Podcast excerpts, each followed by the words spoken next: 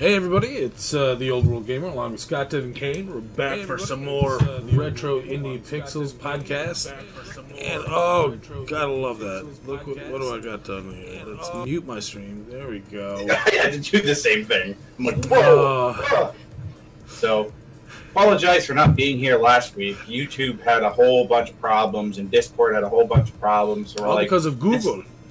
yeah.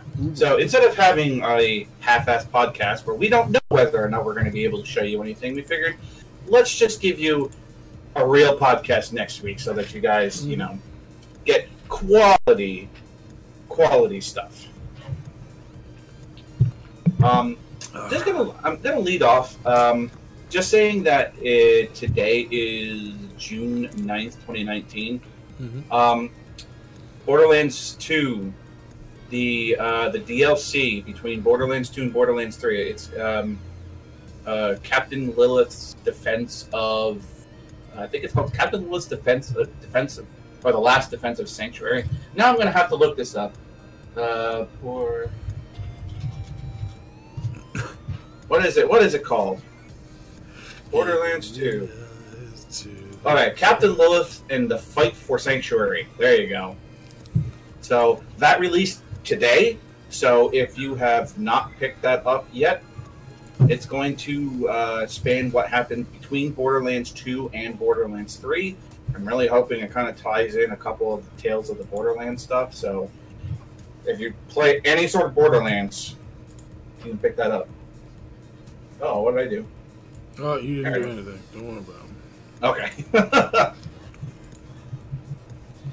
so if you do not have anything to add right away, Steph and I will take off. With Oh, no. my, uh, with my You are news. going with your news immediately, I'm- sir. I'm going with my news right away. All All right. right. Um, first things first. Uh, Shenmue Three, which is slated for coming or going out for the PS4 and the PC, will not be getting an Xbox One release. Uh, Shenmue 3, the upcoming sequel to the beloved forklift simulator, will not be getting an Xbox One release. You might be wondering how.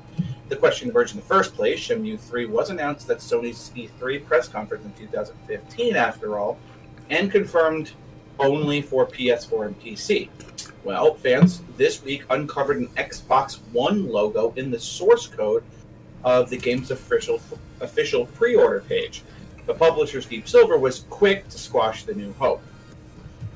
So, Yu Suzuki's Opus is due out November 19th of this year, and Alex recently dug into 15 whole minutes of Shenmue 3, uh, Shenmue 3 ga- gameplay footage over on uh, VG 24 7. So, if you guys are interested in seeing any of the Shenmue 3 stuff, you can head on over there. Um, I'm actually really looking forward to Shenmue 3. I Um, didn't play much of the first one. I didn't have a Dreamcast growing up, so. I didn't Yeah. Shenmue was one of those like if you had a Dreamcast, it was one of those you really needed to play it sort of thing. So if you grew up without the Dreamcast, you kind of missed out on it, which is unfortunate. But there's definitely plenty of ways to be able to go back and play those older games. And if you haven't, you really should. Shenmue is an amazing series. Oh yeah, one of my buddies had it. I, I specifically remember something along the lines of, "Hey, got any gum? No. Okay." I'm just like, uh, what is happening here? there are some strange moments, but I mean that kind of goes with any game. But Shenmue three, November November nineteenth, twenty nineteen. Um, if you have not seen, uh, Google Stadia is going to be Google's uh, big streaming service that they're going to be coming out with relatively soon. I want to say, well, no, in the next six months at some point. But uh, Google Stadia's new internet giant game streaming service will launch subscription only in November of this year. The Pro sub will cost $9.99 a month and support streaming up to 4K at 60 FPS with HDR and 5.1 surround sound. It'll also include Destiny 2 alongside the previous add-on Shadowkeep and an annual pass. The Surface's games are headlined by Destiny 2, The Division 2, Assassin's Creed Odyssey, Doom, and the three most recent Tomb Raider games. But only older games will be included in the subscription. Access to the newer titles will be bought separately, and there'll be exclusive discounts on the Stadia store.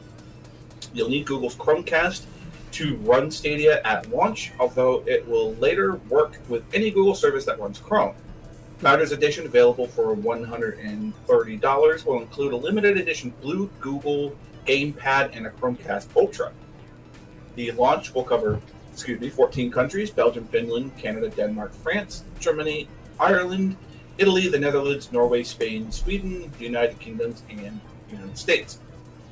You'll also need a 10 mega or 10 megabyte download and a 1 megabyte upload. Oh, okay. 10 meg down, 1 meg up at minimum to be able to use it, or 30, uh, 35 for 4K and optimal comfort. So, Google is going to have its own streaming services. You know, I don't understand why this. I mean, is Twitch really going to be that much of? I, don't, I, don't, I don't know. I'm not really. Not really catching why. I mean, maybe there's something here that I, I don't see, but I don't know. Like, if I'm going to be streaming stuff, you know, we, you can still use Twitch. I mean, not like, you know, capture cards are all that difficult to find anymore. Well, dude, so- with the way the, that the world's going, something new is going to change at some point. It's not Yeah, going to just I be mean, Twitch forever. maybe it'll- even. Maybe it'll be. I realize my microphone is way across over here. Jeez, Louise. Hey, maybe you guys can hear me now. Yeah, a bit more. Yeah. hmm But uh, yeah, um, maybe it's going to be a thing where they're going to be able to like front page you on Google or something like that. It's like, hey, you're big, big name dudes streaming on Stadia. I don't know. But um, to follow up on this, this is going to be the one thing that kind of kills me with the thought of using Stadia. Mhm. Is Google Stadia is going to use a lot of data. Oh. God, yes. Google Stadia's first Connect stream yesterday gave us hard numbers on the game streaming service, and the math presents a sobering reality when it comes to data. A terabyte for every 65 hours of play. PC Gamer did all the adding up, and it worked out that with a bitrate of 35 meg, 4K streaming in Stadia will require 15.75 gig per hour Yeah. not nothing if you're dealing with a monthly cap on your internet usage. You can stream Stadia at a lesser rev- re- lesser resolution, which comes out to 9 gig per hour at 1080p or 4.5 gig at 720p. Jesus, what kind of fucking compression are you using, man? For I- that large, it doesn't even make sense. I, I, I, I it, it just doesn't make any sense to me. It's like that's a lot, man. I mean, especially with like uh, the, the people who are in like you know regions where you know you have to pay a little extra for your internet or you, you're going out of the way. Some of these people are going to have like their data capped, and God, yes. I mean, the way this looks right now, it's it's the same thing as saying with the VHS ages, saying like, "Oh, hey, you want to record a two-hour movie? That's going to require like ten tapes." It's like, wait, what? No. Yeah, Why? I- Why should it be like this? Like that? Like it doesn't make sense. Four point five gigs for an hour at seven twenty p. There's something wrong with that to me. I'm not trying Yeah. to run. and even at 720p, it's like I don't know, man. It's just you really have to throttle yourself that that, uh, that far down graphically just to be able to not have to use almost 16 gig an hour. Yeah, that's ridiculous. Well, and uh. again, I mean that is 4K, so I mean it's understandable. But I mean, I mean, Jesus. sure, but at the same time, it's like mm, even 1080p is 9 gig. It's like which doesn't make sense. Yeah, it doesn't make any sense. Half of 4K would be 2K technically, which should mean that it should be around about of 8 gigs at Right. 2K and 4K at 10, 80. So that would be a little bit more manageable. And, Yeah. and even if it was two gigs for an hour at 720, that would be more manageable. But what, like, what world even, like, even at that, like, I, I guess, uh, you know, for those data sizes, that's that's still large. Like two It's- gigs it's for an huge. hour at 720 would still be pretty fucking massive. Yeah, it's still and and you're talking about they're talking about it being 4.5. at 720. Like, do they not realize not everyone's sitting at home with an 80 inch, like, fucking 8K Yeah. TV, curved TV with, a you know, like, Jesus Christ, I mean, man. Let's be realistic about this. How many people do you think use their PC or like their TV to watch streams or something like that? Oh, God, I would say. maybe half. Oh, definitely. Probably more than that. But honestly, I think a lot of people will use, like use their phones for streaming stuff and stuff like that. Like if you're at work or you know you're in your car on the way to work or on your way home or something like that. I feel like I see it. I like when I'm at work. I see a lot of people streaming, like not streaming, but watching streams at work and using their phones to do so. Hmm. I think the age of, you know, streaming, you know, or, or watching streams on your phone is going to start becoming more and more and more prevalent. Mm-hmm. And it, what it would. 15.75 for a 4K connection so some guy can watch it on their phone? Yeah, exa- Well, I mean, think about it this way, even Scott. Like, how many people on YouTube do you think upload the videos in 4K? Even the most popular people. Oh, very few. Exactly. So, I mean, if 4K is like, sure, I can understand wanting it at home for your television, wanting it for your movies. Sure. You know, that that's what it was more or less made for. When you're a streamer or even a video producer on a low budget amateur scale, 4K is not the way to go. Do you know how long it takes to render fucking? Oh. you no? I don't even. I mean, probably PCs just for doing that alone. they're gonna have to change something. You know, so something something definitely has to switch up here because this is the numbers that they are giving out right here are just oof, way too give. high. Something's got to give. Well, nice talking to you, StarCraft fans. But here's another game. Here's another one. The mm-hmm. course of StarCraft spin off games lingers with another cancellation. A new Kotaku report claims that a first person shooter take on the Strategy King was in development for over two years, several sources claims. Built on an Overwatch foundation, Ares was described as like Battlefield in the StarCraft universe.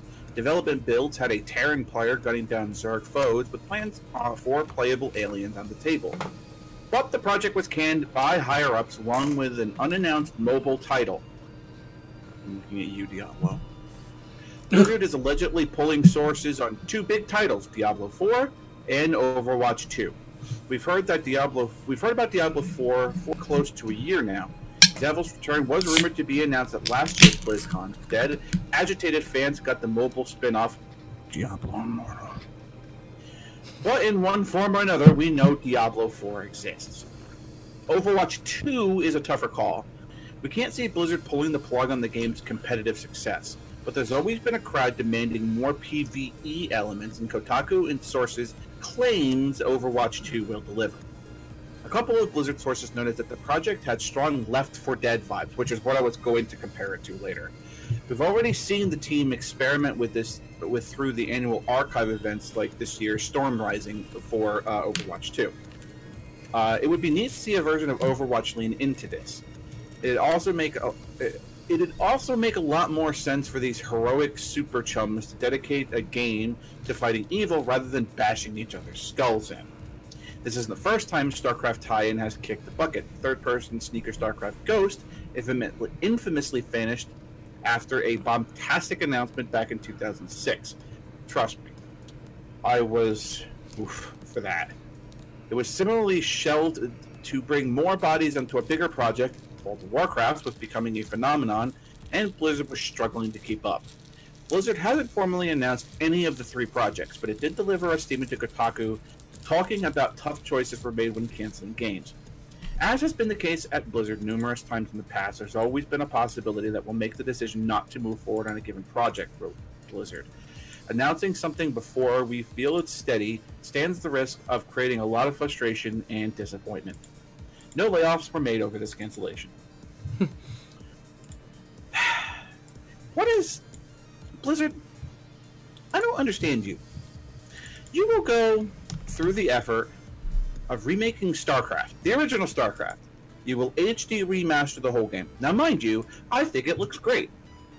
the, the new HD remastered StarCraft that you that you put on your Blizzard uh, uh, on your you know uh, for your game looks great. I, I love it. I, I love the fact that I'm going back. You know, with my brother, we're playing old StarCraft stuff again. But you keep doing this to your franchise, and people are going to stop dedicating themselves to a game when you just continue to No, what they're going to do is they're going to do their own thing eventually, because they're going to get pissed off that they're not. All the StarCraft players are going to be pissed off that not everyone, you know, that Diablo or Oh my fuck, god, he's so. that Blizzard is going through the trouble of, you know, hey, let's let's get your hopes up, guys. Let's get your hopes up. Oh, remember all those people working on your game? Fuck you. We're going to take them to work on our more popular games. It's like, Right. come on, man. Like, you're a fucking huge company. Are you serious? You need to pull people off another team just to get other games made. What is wrong Right. with you? I don't, I don't understand it. and the thing is, it's not as if StarCraft is an unpopular series. Do you realize that StarCraft competitive is still a thing? Yeah. Do you realize that StarCraft competitions are still happening? You know how old StarCraft is? Let's give you a date. The OG StarCraft 98, 99? was 1998. 98, okay. 1998. You gave us a remastered version 20 years later. Okay, cool. You we're talking about a franchise which is now 21 years old.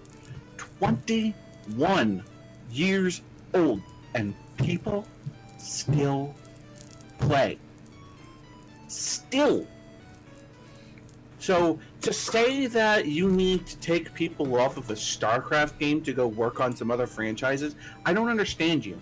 I don't understand it. You know, it's hard finding lots of people who want work in programming and coding, especially to work at Blizzard. You know, It- it's Right. not like they're a big company that you know would pay good money to have you work for them. Right. And here's the thing. I if it weren't for if it weren't for Capcom, Blizzard would probably be my favorite gaming franchise, okay? Uh, uh, uh, or a gaming company, I should say. I I have played Diablo faithfully since the first game, okay? I mean, God, we're gonna we're probably gonna play Diablo when we're done with the podcast here. I'm just saying, we're gonna play the OG, you know, Diablo. You know what I'm saying? I love Diablo. Mhm. I love the War- Warcraft series. The Warcraft series has such a deep lore, such deep lore. Mhm. You're you're you're bringing out a remastered Warcraft three, okay? And I'm going to call bullshit on you, Blizzard, when you say something along the lines that this has been the case of Blizzard numerous times in the past. Uh, wait, hold on. Or was that? Announcing something before we feel it's steady or before it's ready stands the risk of creating a lot of frustration and disappointment. Mm-hmm. I was a beta tester for the Frozen Throne, and you put that out before it's ready, so I don't want to hear it. Hey, but look, look at this, Scott. From uh, from the team that was working on this, no layoffs were made over the cancellation. Right. Well, Meaning that they had they actually used every single fucking person. Hmm. Stark. Okay, Blizzard. They're rushing. Listen to me here. Listen to me here. All right. Overwatch isn't going anywhere. It's still super popular. Still hundreds of thousands of people, if not millions, are playing it every single day. Overwatch isn't going anywhere. Okay. Diablo 3 is still being played. Diablo 2 is still being played, for God's sake. Diablo One still being played. I mean, GOG just re- just you know released Diablo plus Hellfire. You son of a People are bitch. gonna eat that shit up. I know, I know. The fact that they just released Hellfire for that, I already uh, talked to them about it, and they didn't respond to me. But people are still news. playing these games. All right. StarCraft is a 20 plus year old IP. People want stuff for this. All right. So you have already done this to us with Ghost. All right. And people were we were ecstatic for Ghost. Trust me. People wanted Ghost so badly. All right? Mhm. But that got canceled. You even did as much as paid homage to it in World of Warcraft. The fact that Ghost got canceled. People want this stuff. Start doing it. And All the right, other thing and- is, don't make the same mistake as Bethesda did. Don't fucking grab all these people, throw them on these teams to rush out the new Diablo and new Overwatch, because you know what happens then. Same thing that happened to Bethesda. Oh, guys, here's Fallout 76. Here, take it immediately. Oh, this is not what we really want. Oh Yeah. shit, we we put it out too fast. Yeah, slightly. Like the other, like, was it Fallout 4 came out like just a few months before it, really, or Yeah. a year or something? Like, Not that not that long. god damn. So I'm hoping that what what Steve is saying in the stream that people may be so disgusted with this announcement that they might reconsider going back into this mm-hmm.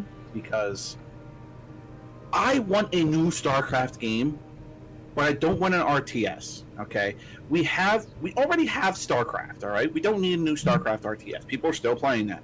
You just gave us Warcraft. All right, so Overwatch is still popular. Overwatch is still being played. You don't need to mess with that.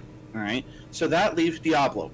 Do should you be working on Diablo? Yes, but I don't think you should be taking every everyone away from this StarCraft project to go work on a game like Overwatch 2, which has more maybe single player aspect to it, than to make a new StarCraft game that everybody wants. Trust me. If you went and you announced that you were going back to StarCraft Ghost, whew, oh, oh, people would be happy with that. Now, the reason that they don't focus on fan favorites first is because the fan favoritism of StarCraft is probably dwarfed by the favoritism for stuff like World of Warcraft and Overwatch and uh, fucking Diablo.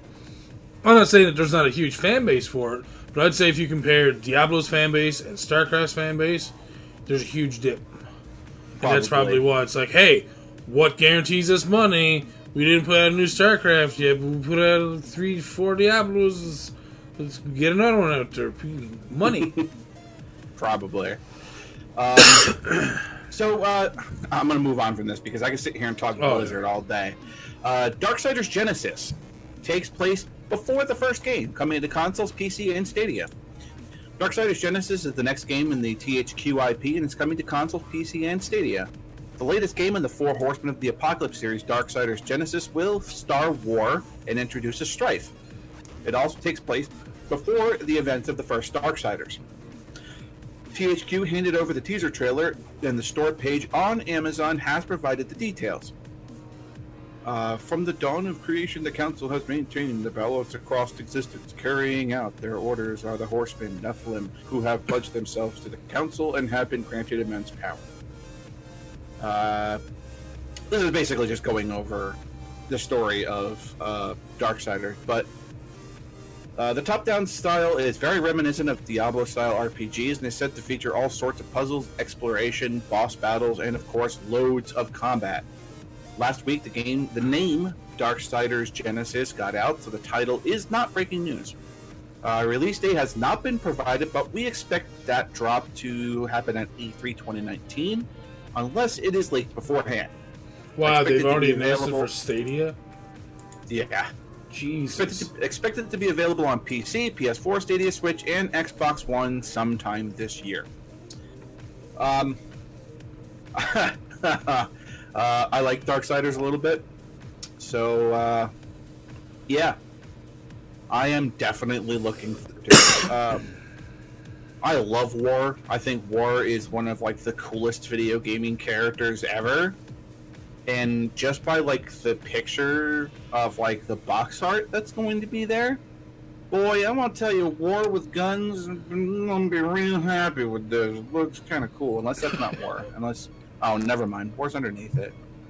Man i thought that was war with guns. Never mind It's Strife. You can have a new person. He's fancy. yeah i know, I know. I wanted war to have guns man hmm. I'm sorry, Scott. Yeah, I know. But um, War and Strife in a in a Darksiders prequel, or, or- yeah. I, I you're probably going to see me playing this at some point because I love me some Darksiders. Uh, moving on, Elder Scrolls Six. Oh boy. Oh, Elder Elder Scrolls 6 is designed to be played for a decade or more. whoa. That's ten years, folks. Skyrim? A flash in the pan. The Elder Scrolls 6 is a game designed for people to play for a decade at least, Todd Howard says.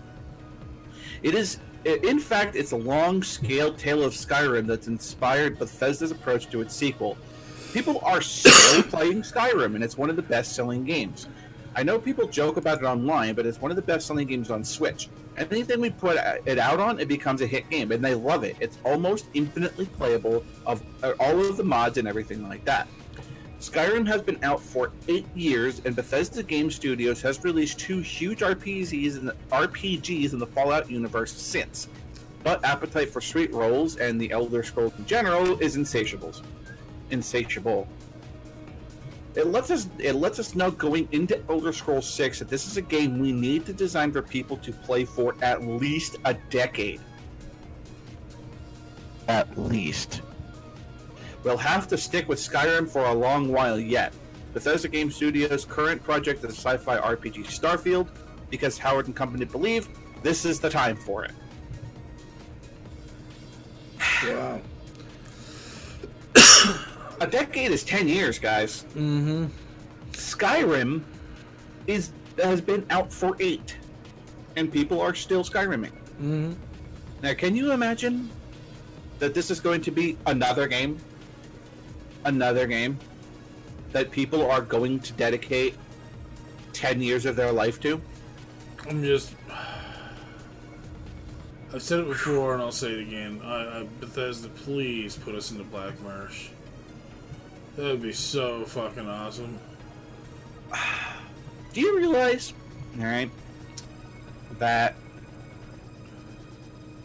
going from Skyrim over to Elder Scrolls 6 means that people who actually dedicate themselves to the same amount of time to Elder Scrolls 6 as they did to Skyrim are going to have used 20 years of their life playing Elder Scrolls Yep. and 20 years of their life playing two games. huh. And you thought Breath of the Wild had a big map? Can you imagine how huge this map has to be for there to have that much content? 10 years worth of content? Sorry, Scott. No, it's all good. Oh, this game is going to be absolutely massive. If you thought Skyrim had a big map, or if you thought Breath of the Wild has, had a big map, my cat is ripping things apart. What are you doing? Sorry. But anyway, I saw this and I couldn't help it. I had to go over this. Microsoft is making an Xbox body wash, so now you can smell like second place in the console wars. What? What? But Wait, what? Microsoft, creator of Zune and Kinect, is to release a line of Xbox branded shower gel, deodorant, and body spray. The new products, which you can slather all over your body in order to pledge allegiance to your favorite multinational corporation, is in collaboration with Lynx. The range smell is like pulsing green citrus, featuring top notes of ca- ca- kaffir, lime, and winter lemon, aromatic herbal middle notes of mint and sage, a woody bottom notes of patchouli and clearwood, according to the press release seen by GameSpot.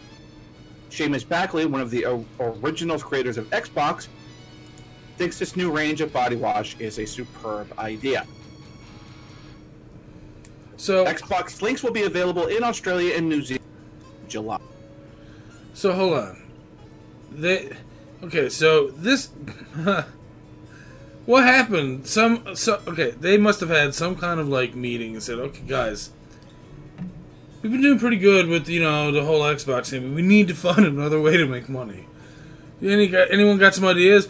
Oh well, hey, I was thinking that maybe we should get into the body wash game. You know, shampoo, gel, all that good stuff. Maybe some deodorant. Oh my god, yes! That's exactly what we need. I mean, we do computers, we do consoles, you know, electronics and stuff. Why not jump into body wash? That makes sense, right? That's that's the next step. Oh man, when are we getting Nintendo soap? Oh, can't wait. And uh, you get like little controller and an NES controller, you just wash yourself with it. The buttons really work.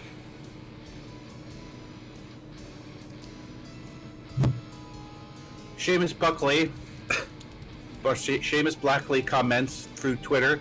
I seriously and honestly have no comment. I have no idea what a comment would even be on this.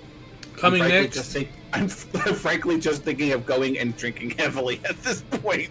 the Sony PlayStation Razor. For all your shaving needs. I just why? Why? What what And they already have plans for an extra large box or bottle, as if like already like, hey guys, you, you're never going to be able to get enough of our regular size bottle, so here's a bigger one. Microsoft, you do realize that half the people who play the Xbox and all that stuff don't even shower in the first place? So what the hell is all this shit gonna do? You know what I'm saying?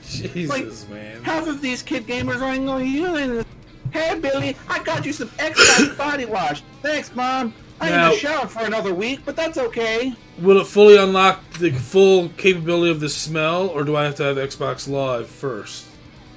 And you know what's gonna be the bitch of all this shit? I'm gonna buy all this body wash and shit, and I'm just gonna go to use it, and the bottle's gonna red ring anyway. So what the fuck difference is gonna make? Oh, gross. I'm gonna open the bottle. My shit. What? God damn it! My body wash red ringed again. What the fuck? How come every time it touches water, it just turns red? Like, uh, moving on. Wait. I got nothing else. Jumanji, the video game announced for consoles and PC. Find the precious jewels of Jumanji in November when Jumanji, the video game, arrives on consoles and PC. Developed by Funsolve, Jumanji, the video game, is based on the film franchise and tasked you with saving the world and finding a way home. Expect the usual array of exotic creatures, but you don't, which don't have your best interest at heart. Also expect dangerous locations and coming into contact with marauders in your quest to find the jewels. The game features up to four-player co-op online or in split screen with four familiar characters to some choose from: oh. Doctor Smolder Bravestone, Ruby Roundhouse, Franklin Mouse Finbar, or Professor Shelley Oberon. You can also combine their a- abilities to help out one another on your dangerous quest. Jumanji the video game releases November 15th on PC, PS4, Switch, Xbox One, just shy of one month before Jumanji 3 arrives in theaters. So basically, it's one of those like games like Friday the Thirteenth, where everyone kind of has to run away from Jason and escape the map. It's one of So- those fucking games. Let me let me ask you something. No, All right? If Dwayne Johnson wasn't in this movie, do you think that they would have made the game? yeah, there you go. I'm I'm dead serious. Do you think this is a game without Dwayne Johnson pasted on front of it? Probably Yeah. not. Probably not. Put Robin Williams on there, yeah. Yeah, yeah. Sega Genesis Mini. they now have all 42 games announced for it. Sega, uh, Sega has announced the remaining games will be installed on the Sega Genesis Mini. The remaining titles you'll be able to play on the Mini system have it. it just just said that. Originally slated for 40, the Mini will instead have 42. Uh, the the games that have been announced for it are Alista Dragoon, Alis, Alisia Dragoon. If you haven't played that game, it's actually really good. Columns, Darius, Darius. I'm really surprised to see that. Dynamite Headdy, Eternal Champions. Again, another game I'm really surprised to see on there. Oh, nice. Kid Chameleon, Light Crusader, Monster World 4, Road Rash 2, Strider, Tetris, and Virtua Fighter 2.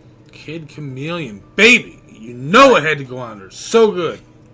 The miniature console is based on the original Model 1 Genesis, which launched in October of 1998 in Japan, August 1989 in North America, November 1990 in other territories. Sega said that the miniature is 55% the size of the original Model 1. Inside the box, you'll find two replica 3 button USB Genesis controllers, Oh, one nice. USB Micro B power cable, and an HDMI cable. So they're actually going to put two controllers in with it. That's really Yeah, good. right. That's a good idea.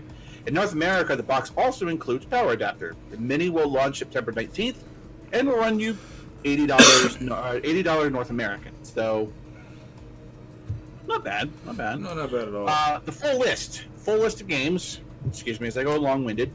Uh, Alex Kidd in the Enchanted Castle, Alisia Dragoon, Altered Beast, Beyond Oasis, Castle of Illusion, starring Mickey Mouse, Castlevania Bloodlines, Columns, Comix Zone, Contra Hardcore, Darius, Doctor Robotnik's Mean Bean Machine, Dynamite Headdy, Earthworm Jim, Ecco the Dolphin, Eternal Champions, Ghosts and uh, Ghouls and Ghosts, Golden Axe, Gunstar Heroes, Kid Chameleon, Landstalker, Light Crusader, Mega Man: The Wily which that is like six games in one. Sure.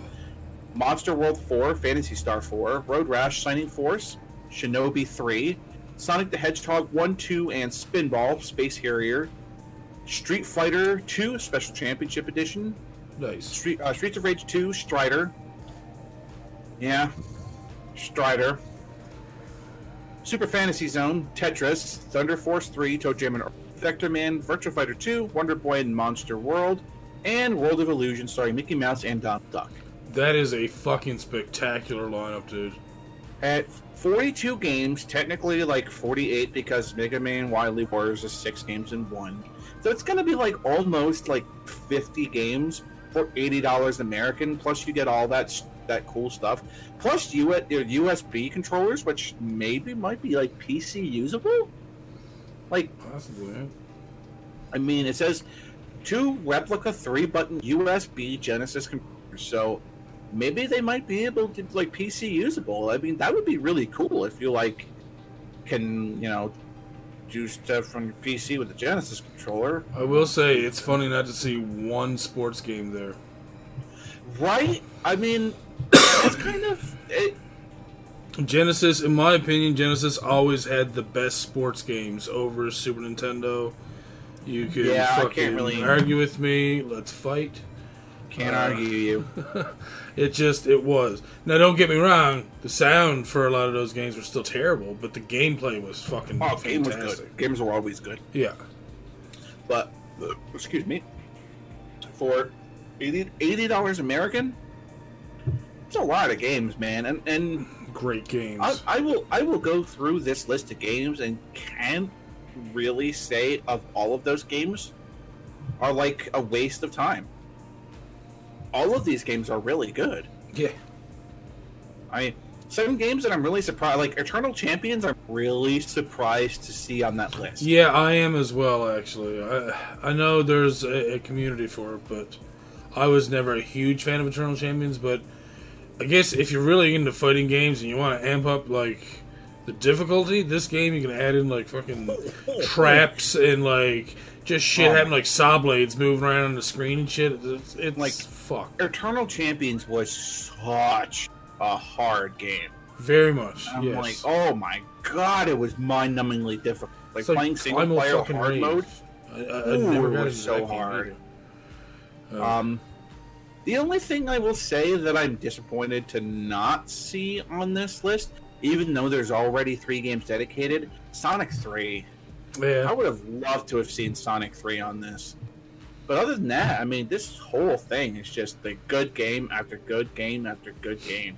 I felt the same way about uh, Golden Axe and Streets of Rage. They could have added Right. extras of those, and it would have been Yeah.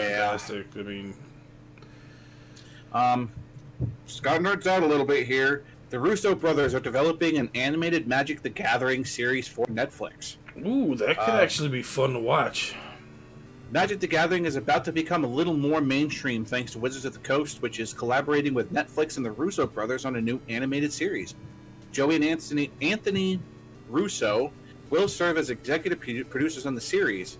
Henry Hen, bleh. Henry Gilroy and Jose Monilla, Monilla, Monilla, I don't know, will serve as lead writers and co-executive producers. We have been huge fans and players of Magic the Gathering for as long as it's been around. Your boy plays a lot of magic too. And being able to, uh, to being able to help bring these stories to life through animation is pure passion project for us. The series, simply called Magic the Gathering, will tell an entirely new story that expands on the stories of the Planeswalkers. For the uninitiated, planeswalkers are heroes and villains in Magic that can wield magic. Who better to depict the magic than Bardel Entertainment, the studio that produced series like The Dragon Prince, Rick and Morty, and Teenage Mutant Ninja Turtles? The creative, the creatives there who work with, the, whose work is also featured in Spider-Man Into the Spider-Verse, Batman the Animated Series, and the Lego Movies, will take on full production of Magic the Gathering. Oof. Um, That's gonna be decent. Magic has been around for over 25 years at this point. Uh, 1993 was when the game first came out. I don't even have to look that up because I've played Magic for over 25 years almost. Um, and being able to go deeper into the stories of the Planeswalkers is going to be absolutely priceless. I just have one request. Please don't fuck this up. Yeah. Magic has Magic has needed like a mainstream something for a while now. Um, Wizards of the Coast, like for every new set, does like an animated trailer, and the animated trailer that they did for War of the Spark was one of the best gaming trailers I have seen for any game. And I- am not just saying that because I'm biased toward Magic the Gathering. It was godlike. If you have not seen it, go watch the preview animation for War of the Spark. It was amazing. It was so good. And they have never done anything like that before. They have never gone through the effort. Like, they'll do like little animated shorts where like still images do 3D stuff and blah blah blah and like here's the next set, blah blah blah. They went all out for this, you know, because like a story was coming to a head, you know. Over the last three sets, it's all about what's been going on with Nicol Bolas and you know, Nico's trying to take over all of the realms and blah blah blah. And War of the Spark was like the culmination of all of that. It had 32 planeswalkers in the set, which is unprecedented because sets normally never have any more than like five or six, maybe. 32 was huge. The basic, you know, the basic idea of War of the Spark was that all of the planeswalkers were all coming together to fight Nicol Bolas to either, you know, defeat him or just get completely absorbed by the Dragon Elder. You know, so learning where some of these characters have come from, like there's like brand new characters from War of the Spark, like who the Wanderer is, or who who uh, Zhang Jingang or whatever the hell his name was. Like, where did he come from, or who Teyo is, or any of that stuff. Just being able to expand on those stories is going to take them some time, and they definitely have a lot of planeswalkers they can go through. So, you know, telling a deeper story about Chandra and her childhood, what happened, and Gideon's childhood. Like, what happened to him on the streets of Theros that made it so that the spark ignited in him. Just being able to see some of the things that happened that made him the man that he is now. You know? So I am really looking forward to this. I really hope it. The Russo brothers, I mean, they were directors for you know some of the Avengers movies. Just throwing that out there, you know, like Endgame. Mhm. Yeah, yeah. It's in good hands, and I really hope that they do well with it. And I want to see more Chandra stuff. I'm just throwing that out there. Also, thank you for the raid. Oh hey! Didn't even get to see that. I was too busy Donna? talking. I was too busy nerding out on Magic the Gathering. so anyway, uh, moving on. Dragon Quest twelve is happening. Work has already begun on Dragon Quest twelve. The next mainline Dragon Quest game, DQ twelve, has been confirmed, but is in early stages of development. Executive producer and franchise director Yu Miyake announced in this to this in today's Dragon Quest stream where we also had our first look at the at Dragon Quest Walk, the developer's Pokemon Go style game. Hmm. Um, as reported in Twinfinite, Miyake and series creator Yuji Horii uh, Horai, I'm sorry, that is terrible, are currently in discussion over what would, what the sequel should bring and how it's going to connect to the rest of the series. It's still early days, but Miyake wanted to let fans know that the team is already thinking about the next Dragon Quest game. Dragon Quest games are typically more popular in Japan than they are in the West, so expect the game to be released first in Japan before making its way across the pond. Um, I got to play a little bit of Dragon Quest XI. I don't actually own the game, which is kind of disappointing. But um, this this like Dragon Quest mobile game looks pretty neat. Mm-hmm. I'm I'm hoping it's actually pretty cool. Um, once I get more information about that, I will let you guys know. Um, so to say that Dragon Quest is popular over in Japan, there is a law in Japan based around Dragon Quest.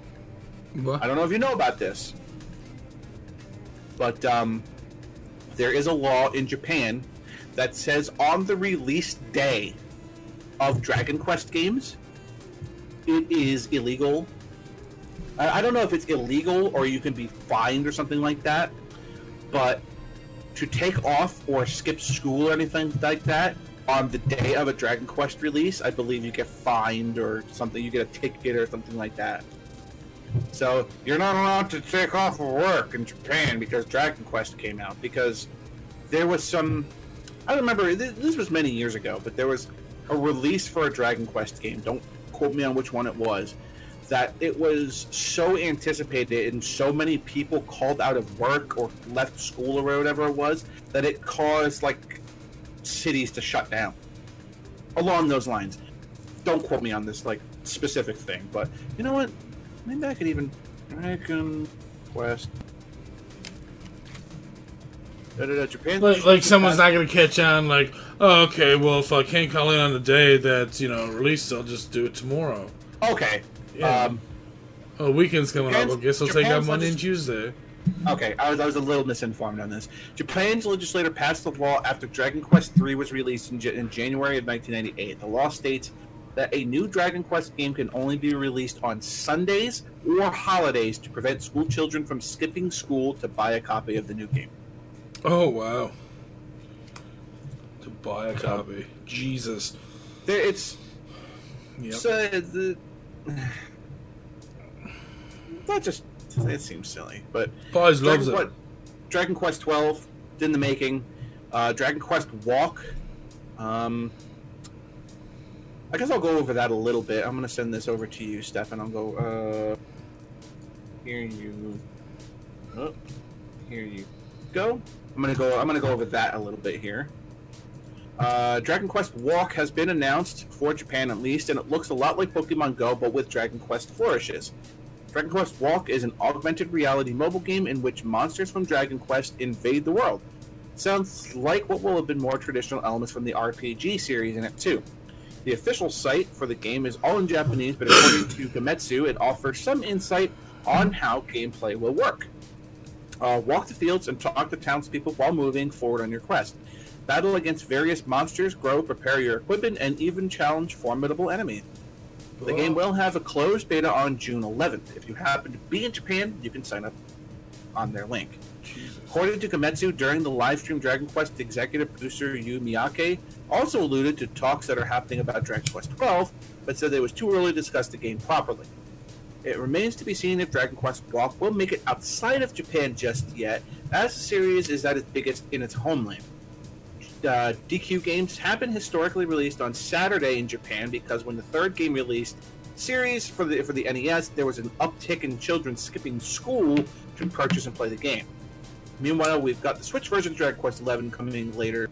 Well, that's kind of a little, that's a little old, but oh, oh no, no, I'm sorry. The Switch version of Dragon Quest XI coming later this year, and Dragon Quest Builders 2 releasing next month. Um, I'd play this. I mean, Pokemon Go for me kind of got a little because it's like the same stuff all the time.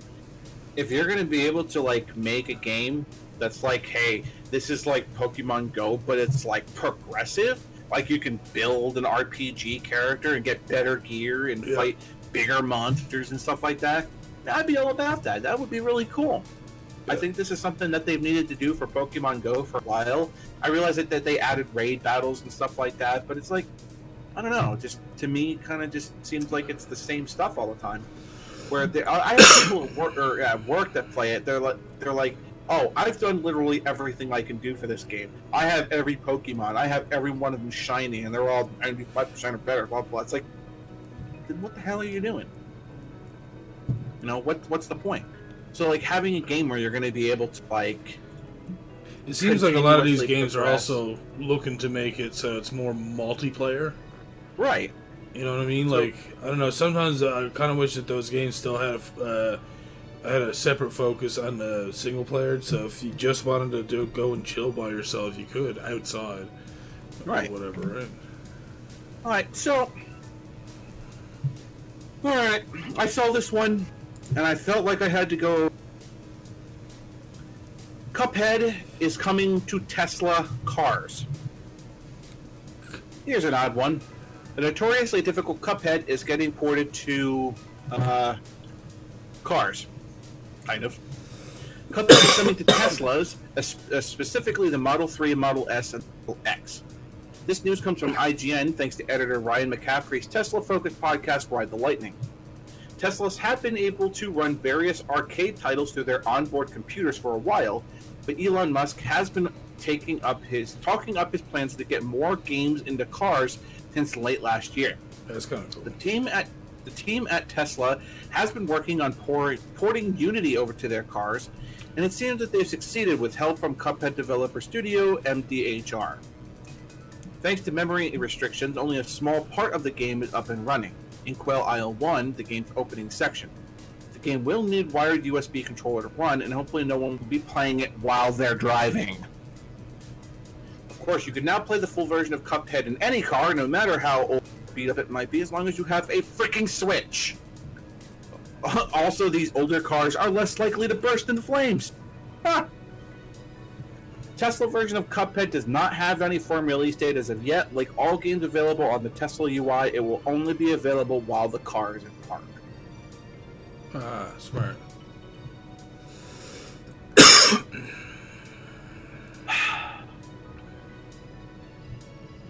Why? I know. I mean, it'd be different if like if you had screens in the back seat. Then I mean, and then you could That's- play. That that would make sense. Absolutely. But I mean, like, yes, I, I can understand why they would lock it out while you, you know, you, while you're driving. But if there was a backseat option as well, so that like if you had kids, you could be like, okay, I can click on this and get it to start for them back there, and they can just start up their game. You know, or maybe they have like a, a separate mini screen in between both the seats where they can choose what they both want to play, or whatever the case may be. right. You know, I just, I don't, I don't get this. What is the need for having video game? Like, I, it's like okay. I get, you know Well, what? I'm If a- you're a hardcore gamer, though, this would be something that you'd want. The, this would I might guess. actually put it in, put it in your mind, like, hey, wait, Tesla cars come with games built into their fucking car. I'm actually going to think about going and get a Tesla car because I mean, if they're not horrible, fuck it. Video games the car whenever I'm parked, deadly. You know, you're, Yeah, you're I- waiting I- for the missus at the mall while she's gone in to grab something. See, Play that fucking around makes a Cuphead. sense. That right there is the only thing that I could possibly say makes any sort of sense as to why you would ever need a game in your car. Oh, you're going camping, oh, and I'm- and I'm taking- you know, eh, and the kids are gone to the beach, and Mrs. taking a nap. All right, jump in the car and have a game of Cuphead. Roll down the windows. Best con. so all, all fun, great, plenty of great uses for it. You know, imagine if you're someone who's working security. Uh, you know, in their own car, and you're looking after like uh, you know construction sites. So you're there for you know hours on end. While while you're parked there, you can play your Cuphead or whatever other arcade games they've built in. So I, I can understand the use of it, but yeah, The practical application. Elon Musk, you are a strange, strange fucking human being. I'm just throwing that out there. and I'm just throwing it out there. Want to be buddies? Hey, we could use one of them Teslas. I'm just saying. I, I don't even want a car. I'll just hang out. He seems like he's a pretty. He sounds like he's a cool guy, but he's got some strange ideas. I'm sorry. I'm fine with that. I'll listen to him. Uh, July will be the release date for or release window date of date for Cadence of Hyrule for the Switch. And by July, he means June. Uh, yeah, June. June. He's just trying to get you guys to get it later so he gets to play it for a month first. Yeah, right. Release window has been provided for Cadence of Hyrule, a mashup of The Legend of Zelda and Crypt of the Necrodancer. Nintendo of Japan provided a July. June release date window for Cadence of Hyrule during a recent Indie World segment on YouTube. Earlier this week, the source code for Nintendo of America's website listed the game for June 20, June 20th release. However, Nintendo has yet to make a formal announcement, so we'll just have to wait take the date for what it is for now. The company hosts its annual Nintendo Direct E3 this year, so we'll likely have the June Whoa. date confirmed at this time. Uh, that's not Cadence of Hyrule. No. What the hell? That's another game. I've seen that game before. I can't remember the name of it, but it's a really good game. That's not Cadence of Hyrule. What the hell? Oh, here we go. There we go. There we go.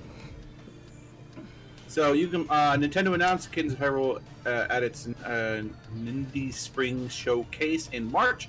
The rhythmic action adventure title for Brace Yourself from Brace Yourself Game brings the gameplay of Crypt of the Necrodancer to the Legend of Zelda series. You can play as either Link or Zelda while exploring a randomly generated overworld and dungeon on a quest to save Hyrule. The Switch game includes 25 remixed Legend of Zelda tunes alongside modern looking Lynels and Hyrulean soldiers of old. Um, I was already a fan of Crypt of the Necrodancer, and oh, putting a Zelda theme to like a like a, giving us a new Zelda game and Crypt of the Necrodancer game at the same time. You know for damn sure that as soon as I find out that this game has released, I am absolutely going to be playing this game. I already like I spent three hours playing Breath of the Wild this afternoon, and I love Crypt of the Necrodancer. So putting it together seems pretty good to me. Um, just a quick over on this one: Baldur's Gate, Icewind Dale, Neverwinter Nights, Planescape Torment coming to consoles. Enhanced edition versions of the classic D&D RPG Baldur's Gate, Icewind Dale, Neverwinter Nights, and Planescape Torment are coming to consoles. Skybound Games, Beamdog, and Just For Games are bringing enhanced physical versions of Baldur's Gate and its expansion of Siege of Dragonspear, Baldur's Gate 2, Planescape Torment, Icewind Dale, and Neverwinter Nights to retail.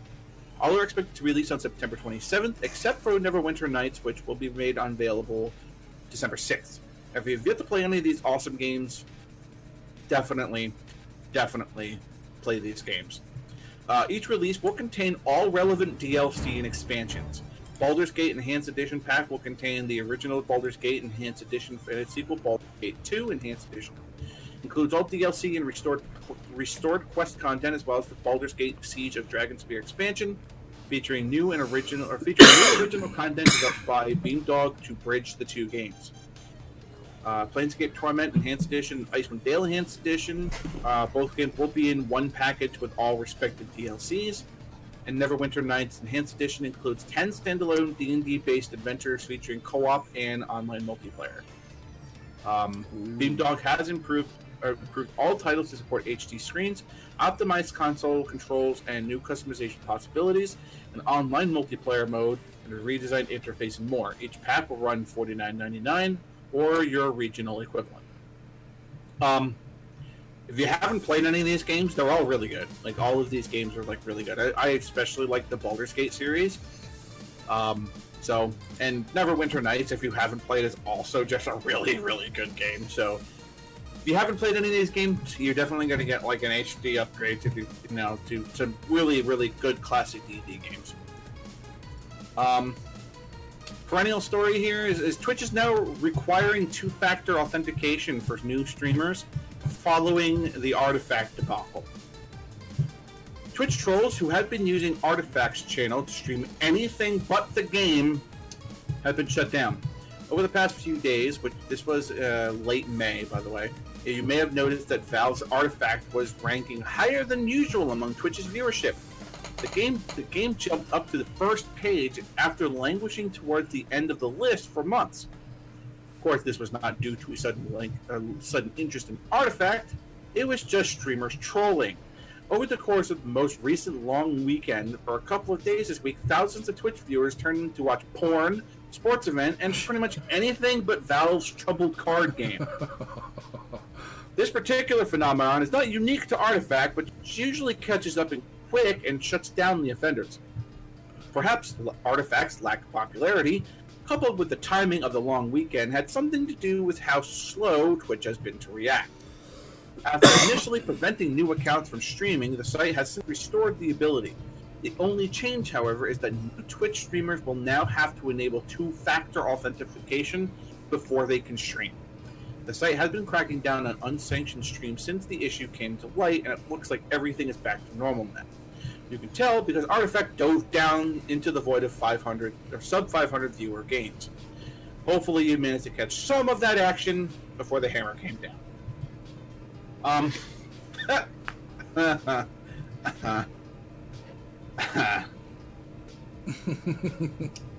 It happens. Just leave it. Leave it to the internet to ruin everything, even crap card games. All right, folks. So, um, I'm gonna gush about Pokemon for a bit here. If you don't see Scott's hands, you know why. So, uh, yeah. Pokemon Sword and Shield, release date, starter Pokemon setting, and new features and more.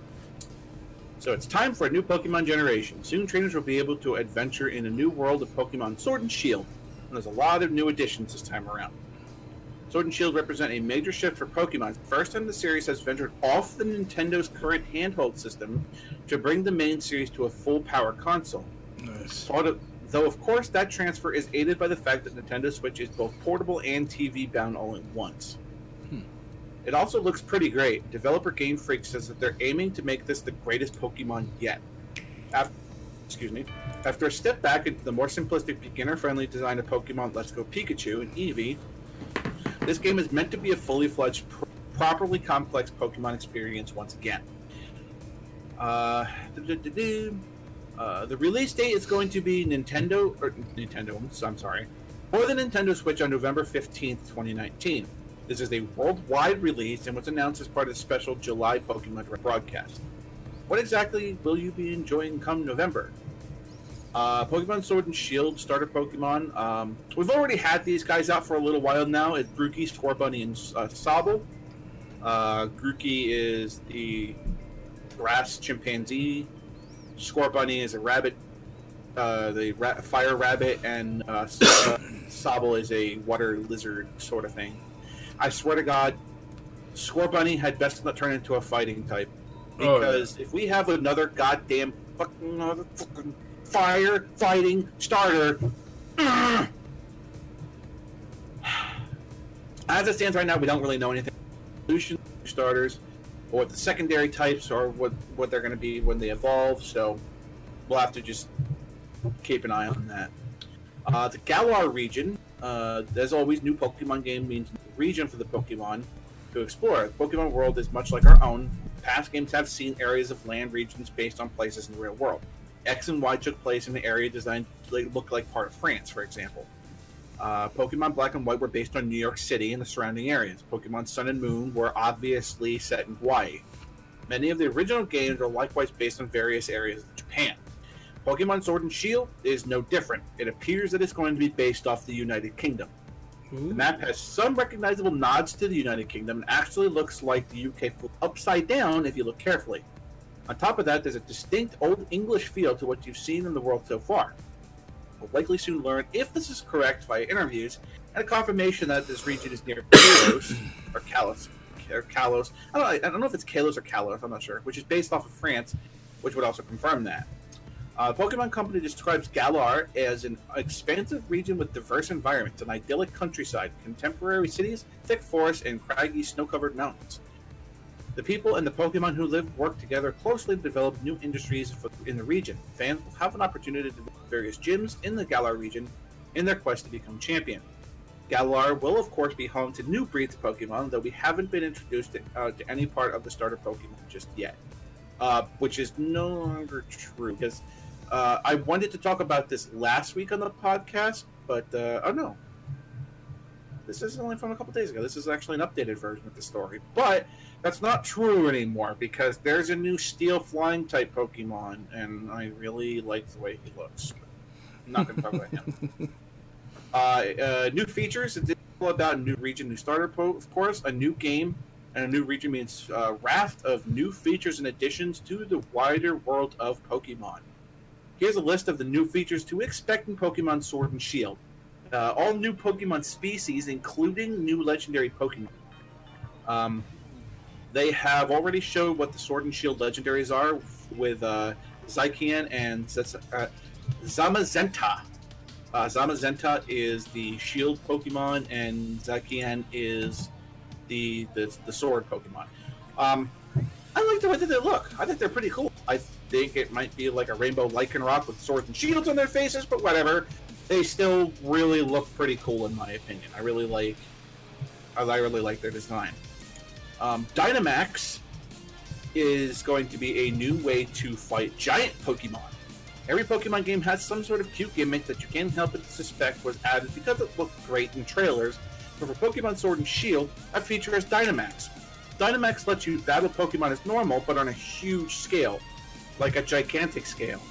Just look at the Pikachu in the image a few headers above. That's a Dynamax Pikachu. Gotta throw that out there. Um, the Dynamax Pokemon isn't just bigger, it's more powerful, dealing huge damage. it works once per battle and only lasts three turns, and it also plays a huge role in Stadium, which are the Galar region's versions of Pokemon gyms. Pokemon that are Dynamax will also gain new special move called Max moves, which are in turn determined by a Pokemon's broader move set. I've already seen memes about this where like you died to Max and Electro to use a self destruct and everybody within a three mile radius dies. I was gonna throw that out there.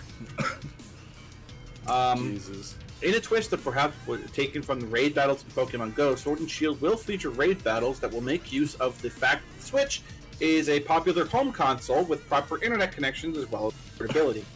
You'll be able to link up to other systems for local co-op raids, but also head online to tackle these hard boss Pokemon with other trainers online. Officially called Max Raid Battles, these battles are, as you suggested it, against the Dynamax giant-sized Pokemon. Four players will tackle them, and at the end, you'll get a chance to catch those Pokemon too. Some Pokemon will only appear via the Max Raid battles. Um, beyond the additions that are impacted, that impact moment-to-moment play, Pokemon Sword and Shield also brings new characters, including new trainers and NPCs. Above, you can see the new player character options that you'll be able to choose from the onset of new journey into the Galar region. Beyond that, there are a few new characters to meet, including Pokemon Champion Leon, rival Hop, Professor Magnolia, apparently we are no longer trees, and her assistant Sonia, and your first gym leader Milo, uh, Milo, blah blah blah, Milo. So they're all down pictures down there, all that stuff. But um, I don't know how they could not say that this isn't that this isn't is in England. I mean, maybe. I don't know because the trainers have some plaid stuff on them, so maybe I don't know. But I'm really looking forward to like these Dynamax battles Mm-hmm. because it really sounds like it's.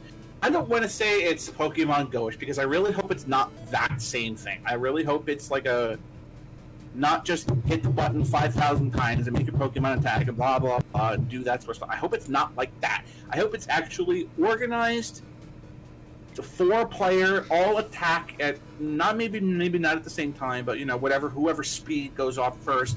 You know maybe that they they'll be able to take this into like even higher things where you can get a group of four people together and be like all right listen you know they have this raid mewtwo or something like that that's like super freaking hard and they're we're gonna have to organize things so player one, two, three, and four. We need four Pokemon that have speeds that are different, so we know that all of these Pokemon can go in this order to be able to use buffs or debuffs or whatever, so that the last Pokemon can get like the biggest attack in or something like that. So being able to like get four people together and sit down and go, all right, we have to strategically plan not only how to fight them properly, but how to put a group of Pokemon together to be able to take down a huge adversary in a Dynamax Pokemon. So it, That'd be cool. it- it's kind of like in a it's like a World of Warcrafty sort of thing where it's like, all right, everybody needs to play their role, or we can't just all throw all of our abilities at the Dynamax Pokemon at once because maybe it does like a, a big thunderbolt and everybody gets hit, and now everybody's almost dead. We're just scrambling to try to get together. So being able to have like a raid of four people come together, strategize properly on how to fight these battles, I think would be like I I hope that's the way that it works. I really, really hope that raid battles come to that sort of point where the Dynamax battles become so hard that you can't just blindly throw your best abilities at them. That you have to strategize, that you have to buff or debuff or whatever, you know. So not, not just hey, take my 120p attack and just use it over and over and over and over again. Attack. Like that's you know whatever, but hopefully that's what we get. So I've done all the gushing I can do about Pokemon. Don't have that much more information about it. There are a couple other of the Galar region Pokemon that have been released, but I'm not going to go into those, except for Corviknight because Corviknight looks really cool. But uh, that's all that I have for the news for this week. So I will uh, hand it over to Stefan. All right. Well, uh, I guess I'm going to go over the new NES speed run world records for this week. And there were a couple of games that it changed hands several times for a couple of those games. Uh, I'm not going to list those. I'm just going to list the, the current holder because that just makes most sense. All right, so starting off, Zelda 2 Link's Adventure, 100% NMG. Um, I think you were talking about uh, what that was before or something, weren't you, Scott? NM, NMG. NMG, you meant? Or, Uh, yeah. uh, we were talking like the last week. It was uh, an MG. New rules. Uh, turn new. NMG. North Carolina and North Carolina. No glitches known to save more than two minutes per execution. Are, per execution are allowed. This is limited to scroll walk. And what I, I don't know. What is NMG? View rules. No glitches. 100%. Yeah, it doesn't really say what NMG means. Uh, anyways, Oh. Zelda 2, 100% Oh my God. NMG. Stefan. What? No major glitches. No major. Oh. All right, so Zelda 2, Link's Adventure, 100% no major glitches. 1 hour, 3 minutes, 16 seconds by Simple Dude. Uh, next up, we have Super Mario Bros. extensions uh, 11x Warpless. In 3 hours, or 3 minutes, 34 seconds. Is that right? I gotta, I gotta look that up now. that seems pretty fast.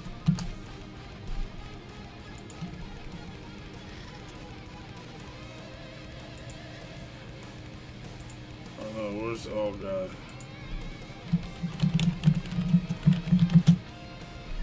There we go, category extensions.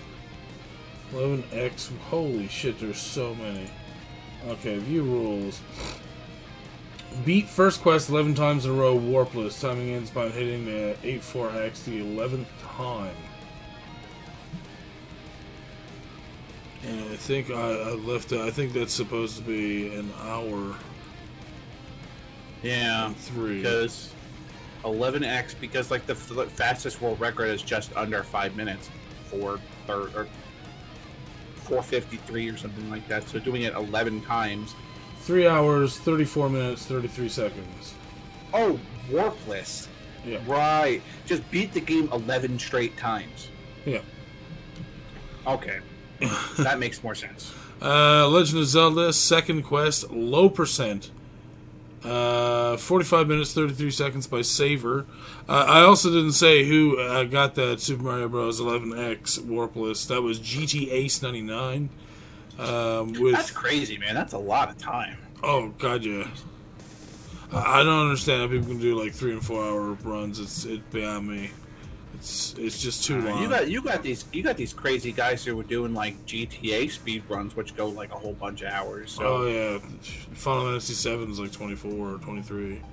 oh, it's less than that. Uh, what's the face? Uh, Well, one of the runs I think is supposed to be that long. Anyways, It- uh, Advanced Dungeons and Dragons Pool of Radiance 80%, 1 hour 9 minutes 23 seconds by Tarbash. We have Mappy Land, all levels, one loop, 22 minutes 10 seconds by Moly Man. We have Chubby Cherub, any percent, 17 minutes 3 seconds by Mr. Super Pitfro.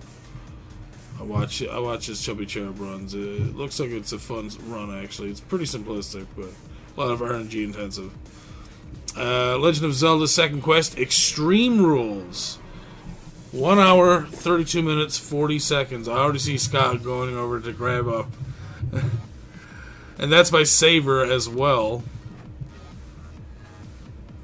I gotta I gotta check the what this means. hmm Extreme Rules NES. Where is this? Extreme Rules. Second Quest It Extreme is Rules. No glitches. No sword. No extra hearts. No potions, rings. No boomerang. No blue candle. No magic book. No magic key. No magic shield. No power bracelet. All maps and compasses must obtain both bomb upgrades. Must obtain silver arrows. No killing overworld enemies. Must kill every boss and mini boss, including La- Landmolda, Molderum, oh, Mol- Moldrum, Patra, and anything that ends a dungeon. Must visit every dungeon room, and the run ends at Ganon. Jesus. Holy crap! Yeah, it's uh, that's harsh. Uh, all right, up next, Duck Hunt Game C, which is the the clay pigeon shooting thing. Uh, Five hundred thousand points, done in nine minutes three uh, three point seven five two seconds by Old School McFly. Uh, Super Mario Bros. Warpless, uh, 19 minutes and 0.655 seconds by Cosmic. Uh, Joshua and the Battle of Jericho, first 10 levels, 10 minutes 52.03 seconds by Canned Risky. Snake Rattle and Roll, any percent, 5 minutes 37 seconds by Daniel Moritz. Exodus Journey to the Promised Land, first 10 levels, 13 minutes 12.56 seconds by Canned Risky. So it's just all the Bible games. Yeah. um, DK Junior Math calculate B. Uh, one minute forty six seconds or forty six point eight six seconds by Amari Shiro. Uh, City Connection all levels 16, po- uh, 16 minutes and six seconds by Tig Dwan. Oh, one that I'm looking forward to playing in the near future. Yie Ar and also City Connection, but Yie Ar Kung Fu one loop. 1 minute 53 sec 53.46 seconds by Sony 1. Mappyland baseball percent 6 minutes 59 seconds by 01 Ogo Pogo. Alright. He's like, "What's a baseball percent?" Yep, that's what we're gonna look up. And I have a feeling Happy Land, uh, miscellaneous. Baseball percent. View rules. Uh, you must complete all stages of the last story. The game is complete when you be uh, timing. Uh, I, the run starts on character control at one four one and end on screen celebration with Mappy Junior. Sure.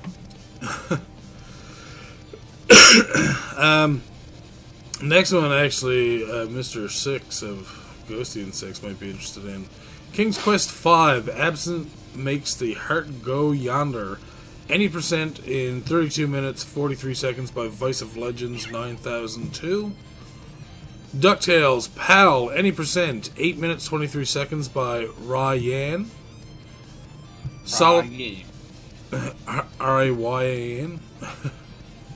Uh, Solitaire, one card draw, 1 minute, 18 seconds by Cloudy Shoe. Oh, uh, my boy! Solstice, 100%, 12 minutes, 20.17 seconds by Neffits. He's a dude that I met on YouTube, like, very, very, like, when I first started almost. And uh, we just kind of followed each other, and uh, yeah, now he's over speedrunning, and he was doing Solstice for a while. I know he was trying to hire for that world record. And he finally got it, that's awesome.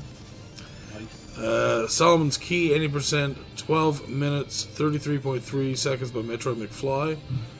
Um, I think What's he Yogi doing Monk actually had that, if I'm not mistaken. I'm sorry. Uh, I think Yogi Monk actually had Solomon's Key, 80% there for a while.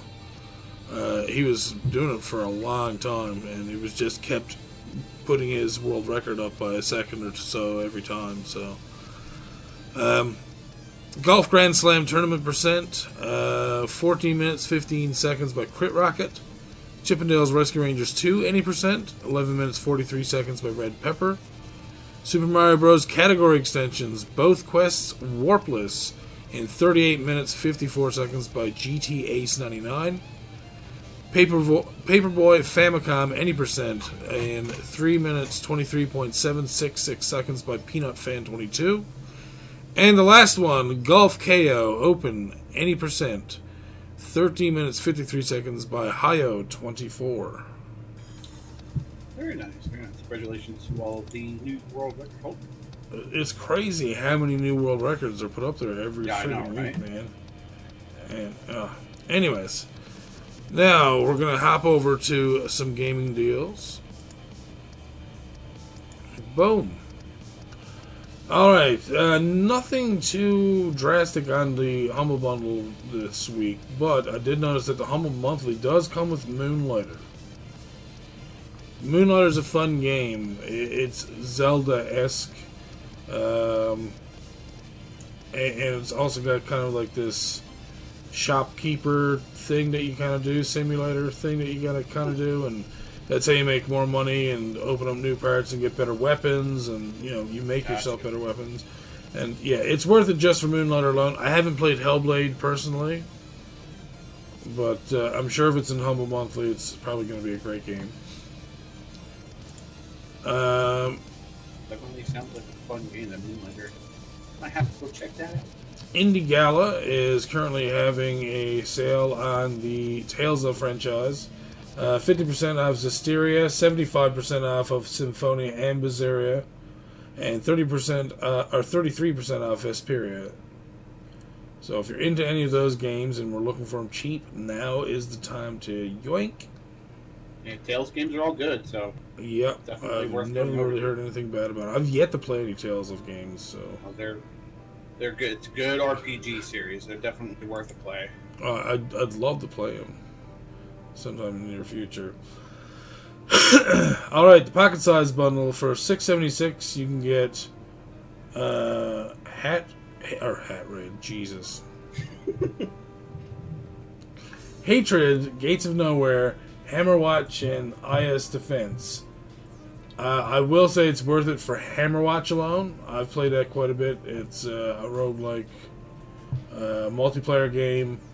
A lot of fun. I think you can have like four players or maybe more. I'm not sure. Nice. But I know for sure you can have at least four. So if you're looking for a fun new multiplayer game, Hammerwatch. I've got videos of it on YouTube. Moving on. Uh,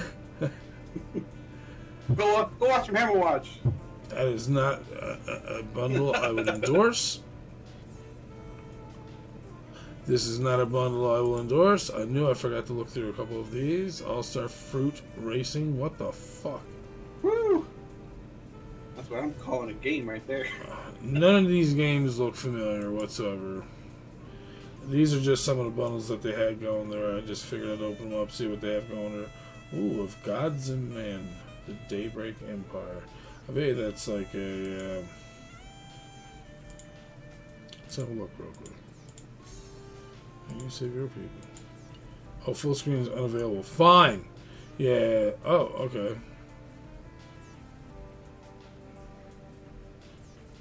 What the hell? Kind of looks have like a civilization sort of thing.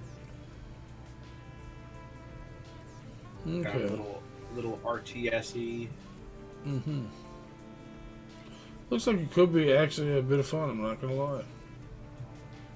Don't look too bad. Provided you're not me and you're god awful at RTS. Just throwing that out there. Mm.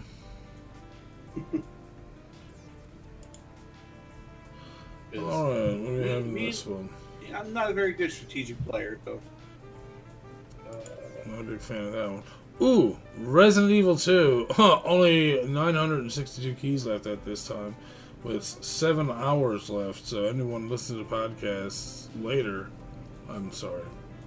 Uh, it is n- now up for thirty dollars. It's like sixty percent off or something like that. uh, looks like 50. Is it? Fi- oh, dirt. It is fifty percent. I'm really good at math.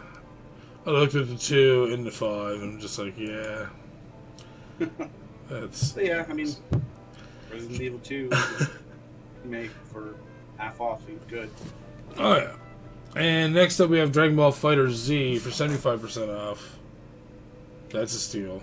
But look, look, Android 21's coming for you. Android twenty one.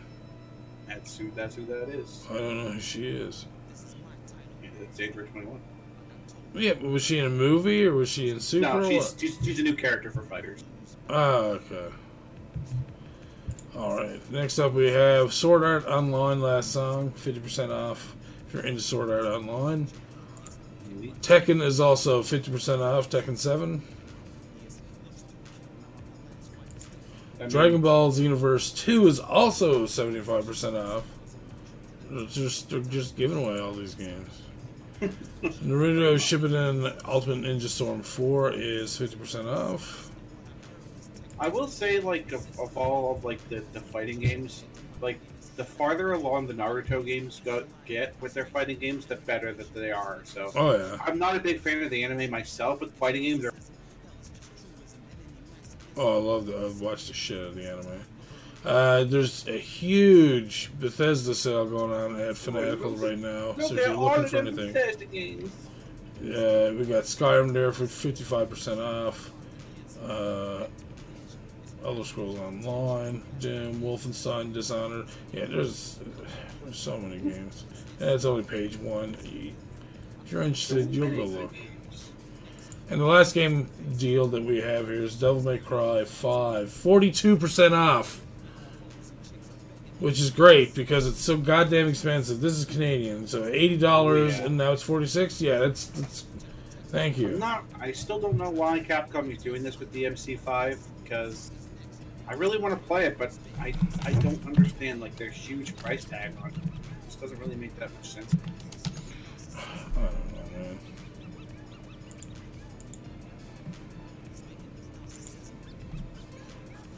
And the next thing we're going to do is we're going to go and look through my Steam queue. Boy, What can't lovely wait- treasures do I have this week? Can't wait for this one. Cooking Here Simulator. Already cooking simulators. You know we've got a winner here. You know what? I would actually enjoy playing this. Either that or I get super mad. I could I could see that being enjoyed by people watching. Or, hear me out. Keep doing your cooking streams. That's true. I'm still adding its wish list. Ha! Screw you, Scott. My friend But you know you want to be a max level cook. What is action, violent, indie, gore, bullet time? What? Nope. I'm interested in that type of game. It's alright. Oh. Dungeon Munchies. Oh, oh, oh! Oh, they're tickling my pickle. Oh, they know what I like. Look at that. Oh, I want a full screen. Give me a taste. Oh, this pixelated. Uh, oh. Okay, no, this looks fucking deadly, dude.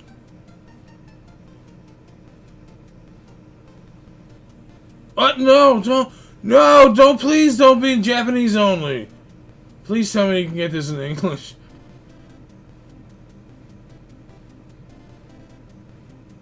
Oh my god, this looks fun. This kind of looks pretty cool. Yeah. Dungeon Munchie. It looks like it uses almost the same type of engine as uh, Starbound. The way the characters move Oh, and girl, stuff. you died. What the hell is the matter with you? Yeah, it looks very much like Starbound. The way they move and stuff. It kind of gives me like a Castlevania. Kind of. What food are you going to offer up? Yeah, I put it. Does it have? I hope it has uh, English with though. Yeah, I would hope so. Oh, it shows cool, it as. English there. Okay, good. Okay, God, I was gonna say. That did look pretty cool, though. I mean, Yeah. a game called Dungeon Munchies. How much is it selling for? Fifteen fifty. That's not too bad. Really, that's actually that's pretty good. Yeah, it's American, that's probably like maybe ten bucks. Steam World Quest, Hand of Gilgamesh. I already know what type of game this is, and it's not something I'm, I'm into. Gilgamesh. I- I'm not into this animation style either. It's just, know. It was never much of a thing. As most people know, I'm very much into the pixely Yeah. game style. Kind of. It kind of. Scott sees carrots and he's like, Ugh. Yeah, well, I was just gonna say, I think it kind of reminds me a little bit of uh, Slay the Spire, yeah, a little bit, Kinda. yeah. but you know, maybe I don't know. Super Neptunia RPG. What? I'm gonna So- ignore this because I don't think I would play that. Yeah, Other skies. it's, Text. Nep- it's Neptunia, but Huh? Build an airship and fly on an adventure through the deserts of the Wild West. Look for places to land and scavenge for loot. Expand your airship, craft new equipment, but beware of the dangers lurking beneath the sand. So basically, it's a almost like a voxel survival kind of thing.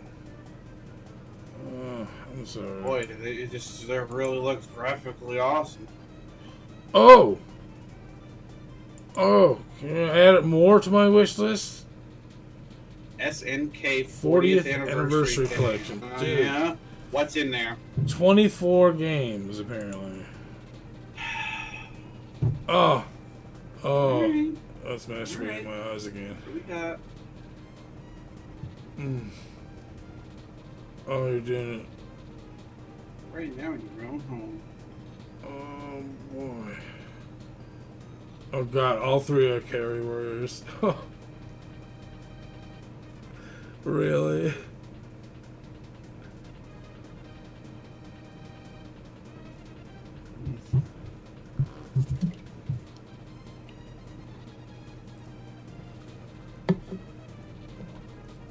I have no idea what I'm looking And never before seen collection. Ah. Why does SNK always use Athena Mm. as like their head character? I don't know, because she's cute and, and uh, Dragon Quest ish. The way that they always depict her in almost every scene, she almost looks like a character that you see in Dragon Quest. I, I, I mean, I guess. I'd still play a lot of those games. I mean, why not? But, but again, like even on the, even on that card, there's Athena again. Second hand, Frankie's Revenge.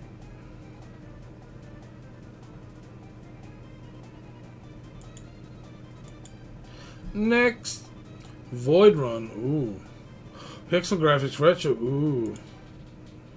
Sorry, I can't play your soundtrack because your composer may have already went to YouTube and said, if you hear anything that resembles my music, fucking like shit all over their video, make them mine, tell, make them like. I'm like Jesus Christ, man. Oh, but this is this is this, is, this actually doesn't look terrible. I, I'm not into like shoot 'em up type games and stuff like that, which I guess this is You not know really shoot 'em kind up. of reminds me of? It, it reminds if you remember the game Quick. Uh, I think so. me of that. Uh, the, the, uh, QIX. called, Quicks. Quick. Or kicks. Kind of reminds me of that because it looks like you circle things and then like, boom. Yeah, uh, there was also a game like that for. Uh, I know which one you're talking about. Uh, it's almost uh, like JezzBall for fucking Windows. yeah, right. This actually seems pretty cool. Mm-hmm. I would play this. Yes, sir. I've always been a big fan of Quick, and this kind of looks like some sort of like quick-ish sort of game. So Mm-hmm. I would definitely be about that. Assault Spy. Character action game. Nope. Guard. Ooh. Oh, this. is. Oh no! Stop. Hold. Wait. Oh yes, full screen. Oh. Oh my god. Yes. Okay, show me gameplay. Is this gameplay? Okay.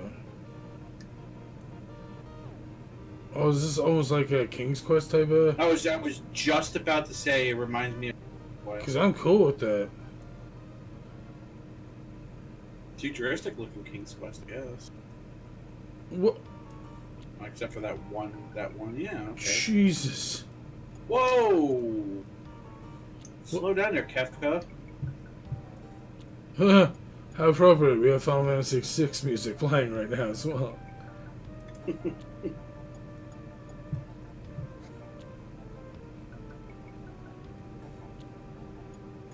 oh. Oh, yes. This looks so good.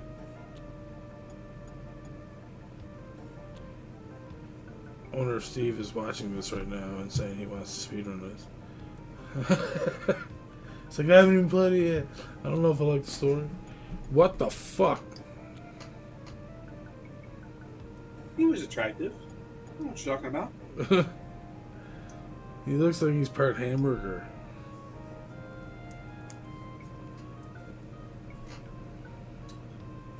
Trees have nipples, man. Trees have nipples. I play that game. That looks nice. Draugen, adventure, indie, story rich, atmospheric. Okay, I'll give it a look. The graphics look amazing, actually.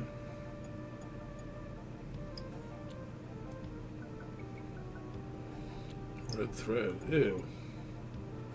Hmm. What is that a fucking ode to? oh, but yeah, this is one of those fucking creepy games, isn't it? This is a creepy game. Are you gonna get murdered or are you gonna find murder? Your Come father was a monk. Your mother was a priest. They met. They fell in love, and they made you. But And now you you must fell. find them, and the riches that they left behind for you.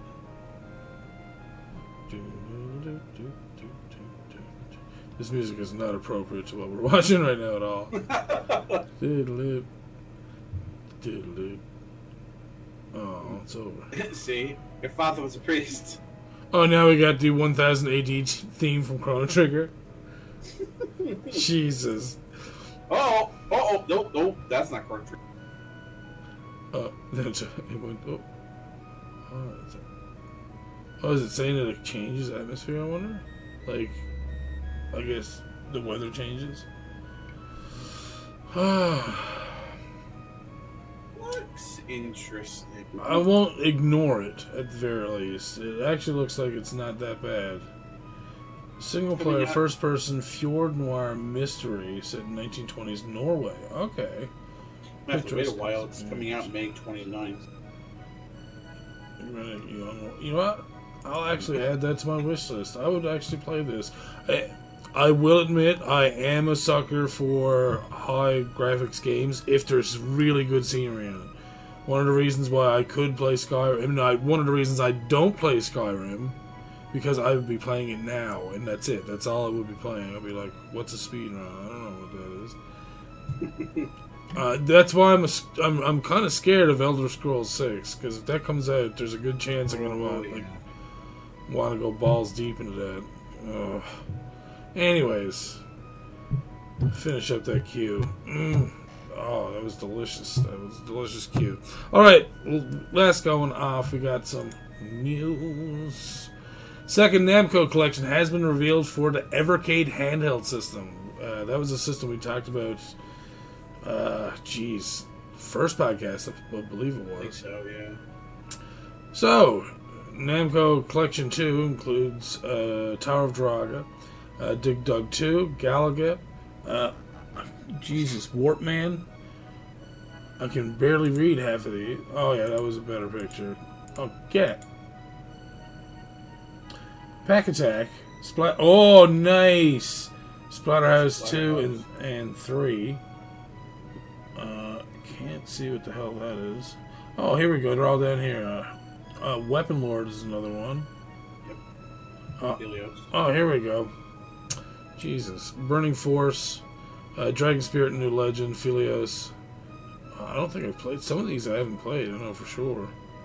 Each cartridge costs uh, about $20, the three being bundled with the console at launch.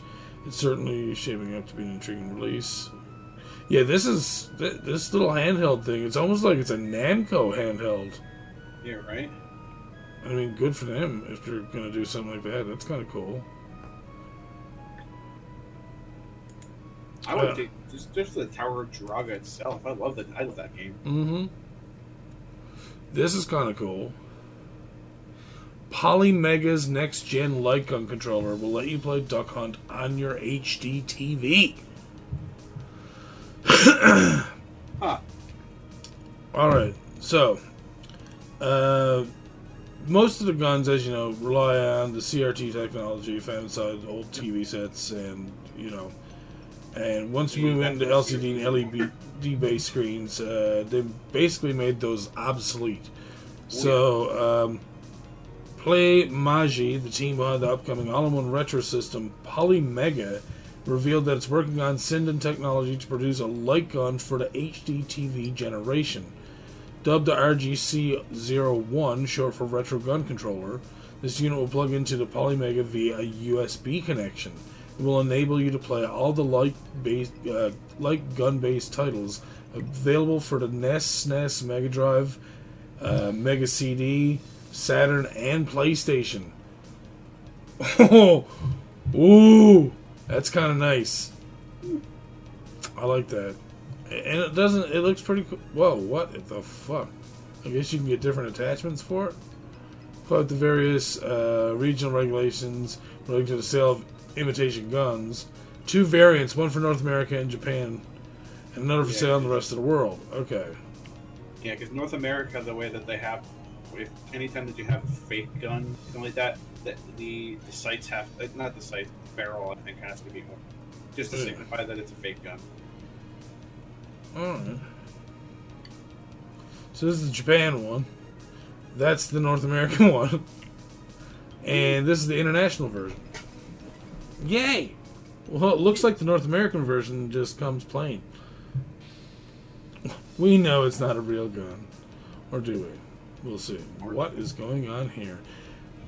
Anyway, that's actually kind of cool. If we can start playing like light-based game, or like gun-based games, that'd be kind of fun. Because I know some of them uh, are fun to speedrun. Uh, I'd be interested in doing the clay fighting and or clay shooting and uh, Yeah, I was about to say five hundred thousand points on clay pigeon yep. duck hunt.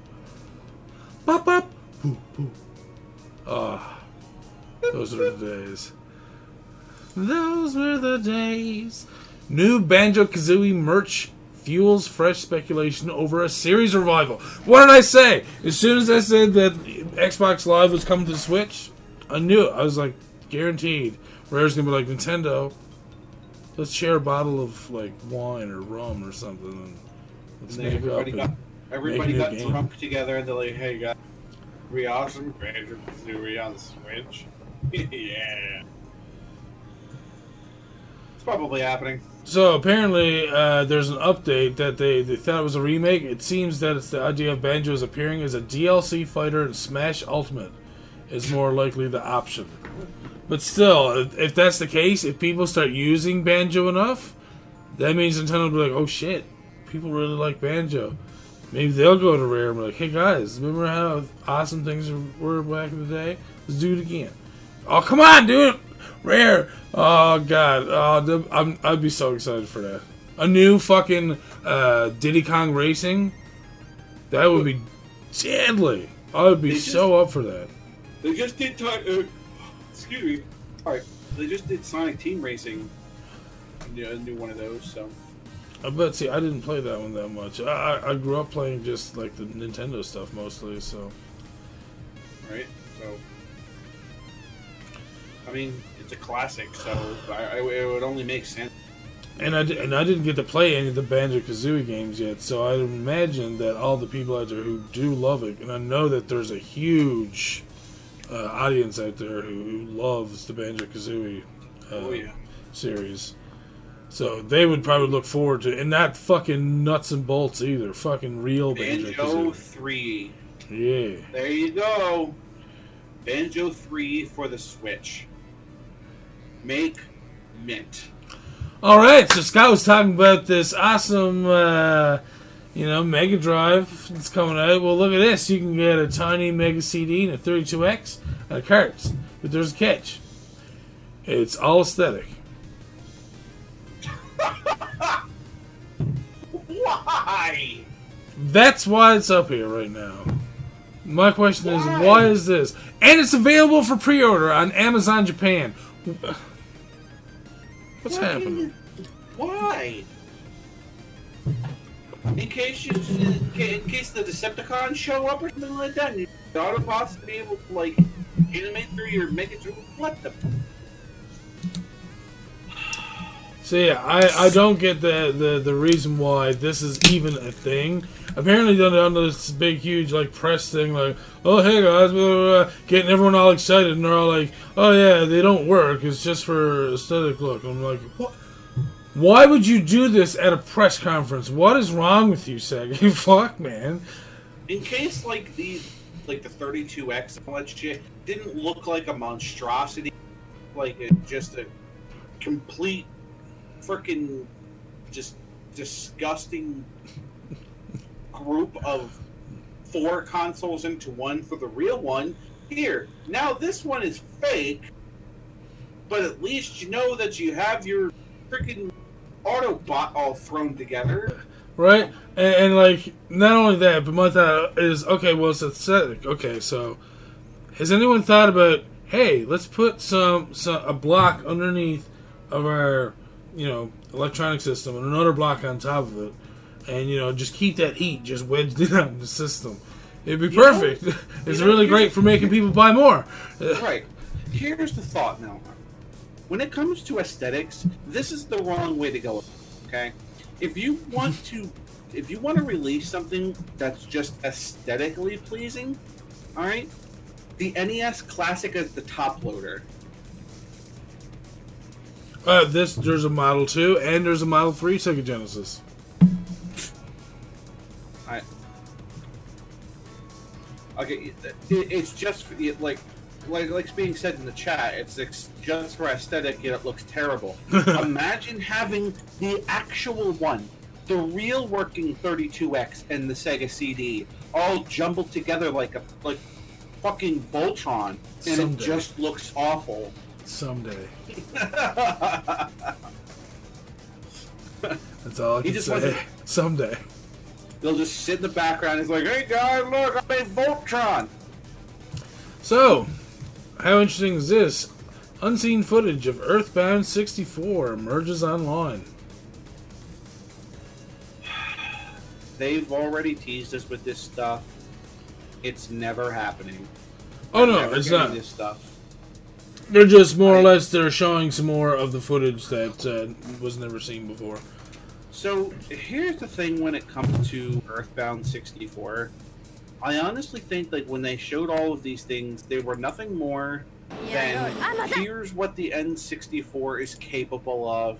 and we're just going to do, and we're, we're just going to do like these, like what is, see, it's an advertisement for it, you know, and th- these are just for hey, this is what the N64 was capable of, you know, a 3D Earthbound and all that sort of stuff. I don't think that they ever actually had it had it on the on, on the block. I think they had it partially finished so that they can make Ness run around in certain environments. But Right. I, I don't think it was a complete game by any means. But No. I think a lot of fans would have been so happy to get a release for the N64. That would have been great. And see, here's the thing: they were also they were also showing like portions of like what looked like Ocarina of Time, Mhm. and I can tell you like firsthand that those tiny little pieces of they were showing you there never happened in Ocarina of Time. It was kind of just it was more of like a hey, this is what the console's capable of doing. These are you know like these are characters that you guys know. But she's just playing a Super Nintendo.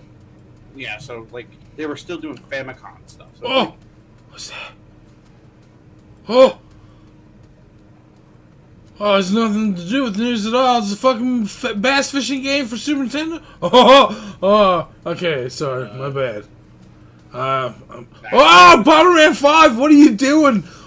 how is that different? How is that different from like Super Black Bass? They, they, they, they did that though. They, they made a game like that. Scott, more, more bass. All right, it's okay. Calm down. Oh, okay, stop. Okay, okay. Bomberman Five, get out of here. Okay, next, Super Famicom exclusive Fire Emblem. Uh, Thracia uh, 776 English fan translation was released. So, if you're a, a fan of the Fire Emblem series, you can now play the uh, previously just Japanese um, game in full English now, so that you can actually enjoy the story instead of just playing the game as is. Because I'm sure some people just muddled through, just uh, well, this does this, this does this is damage spell. It has a circly loop, and this one here is a healing spell, and this uh, it has like an X with a T near it. You know. now you actually have everything in English, full English.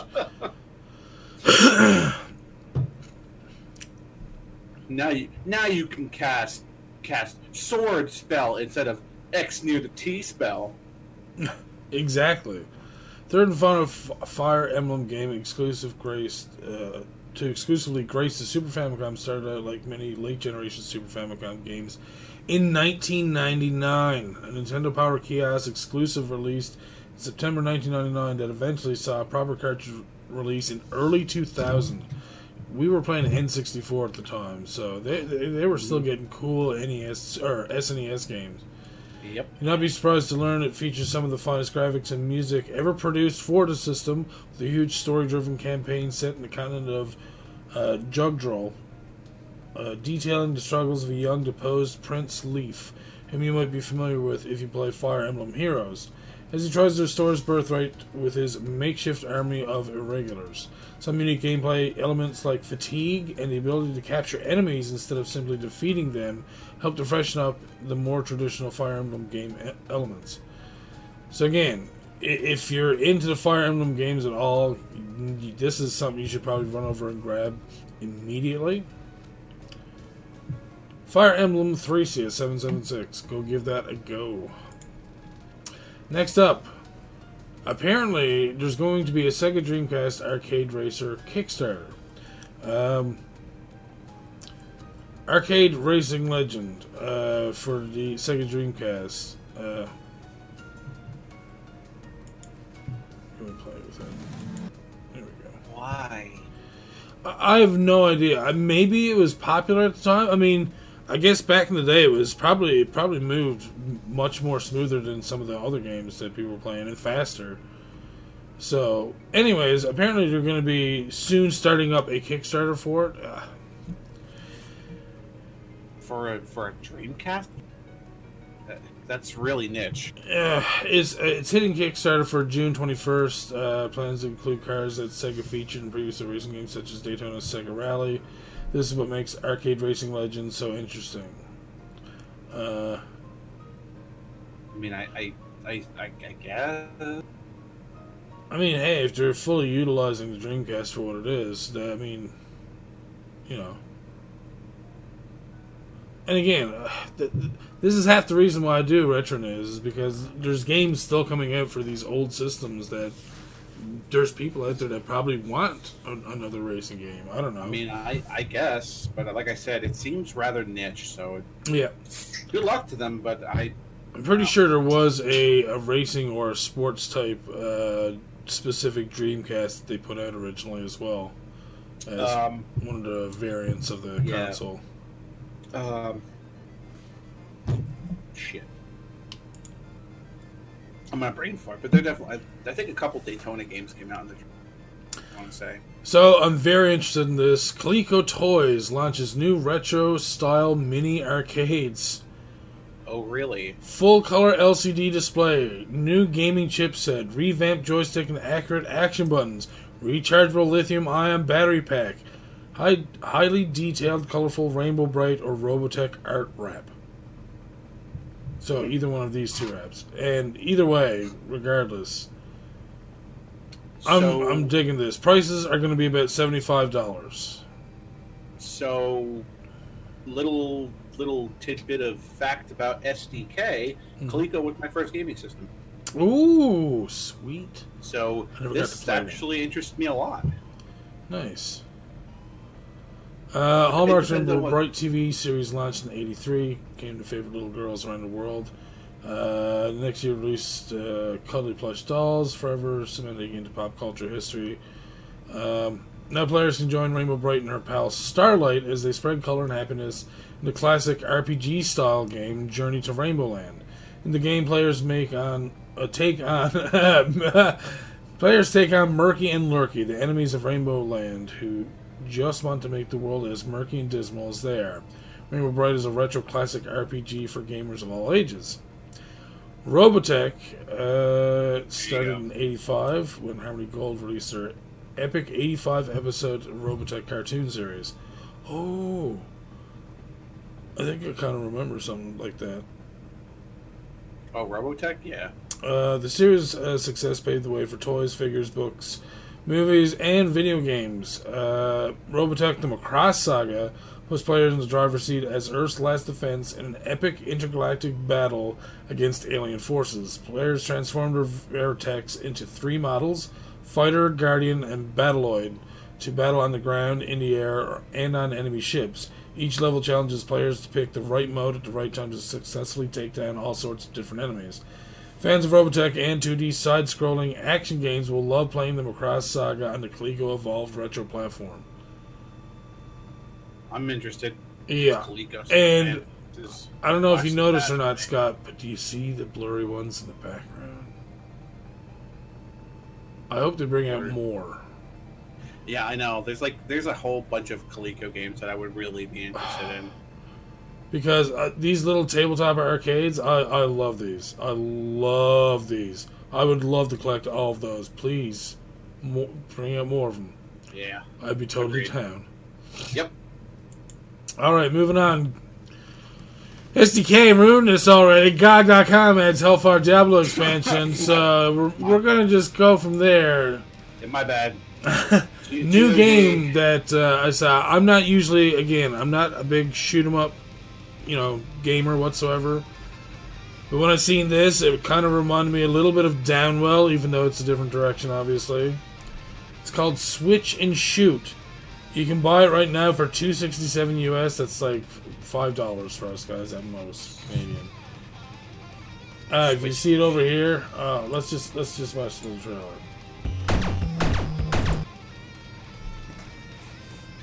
I love this Tandy style. I, I really, really love the Tandy style and just basic colors. It, it reminds me of ZX Spectrum, but like obviously faster. Just one button. oh, each time you press it, you you you go back left and right. Oh yeah, I see. Oh my god!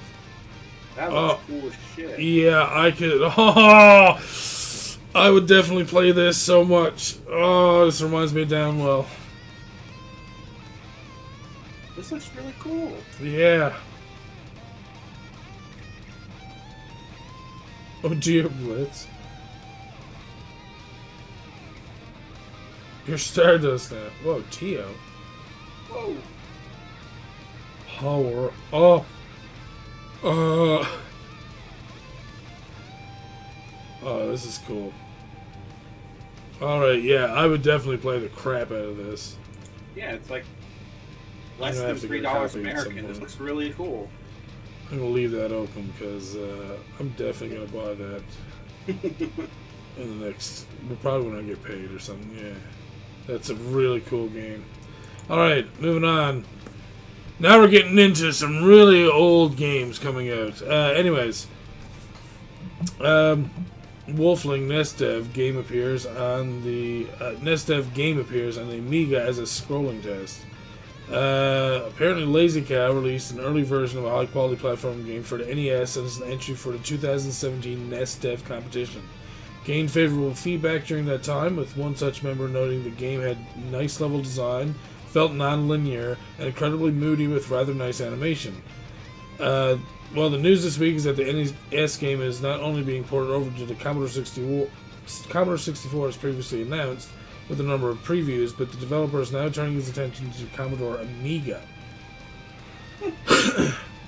and you'd be surprised at how large the community is for the Commodore 64 and the Commodore Amiga. You're right. Th- There's there's a reason why you'll see me coming with Amiga games every week. This this group specifically covers retro stuff, so uh, they always see when all these new games are coming out, and there's always always new games coming out for the Amiga and Commodore. People are just still into it. I mean, but just right. like that one screenshot alone, it does look pretty, uh, pretty well put together. So Well, let's see if they show us some gameplay.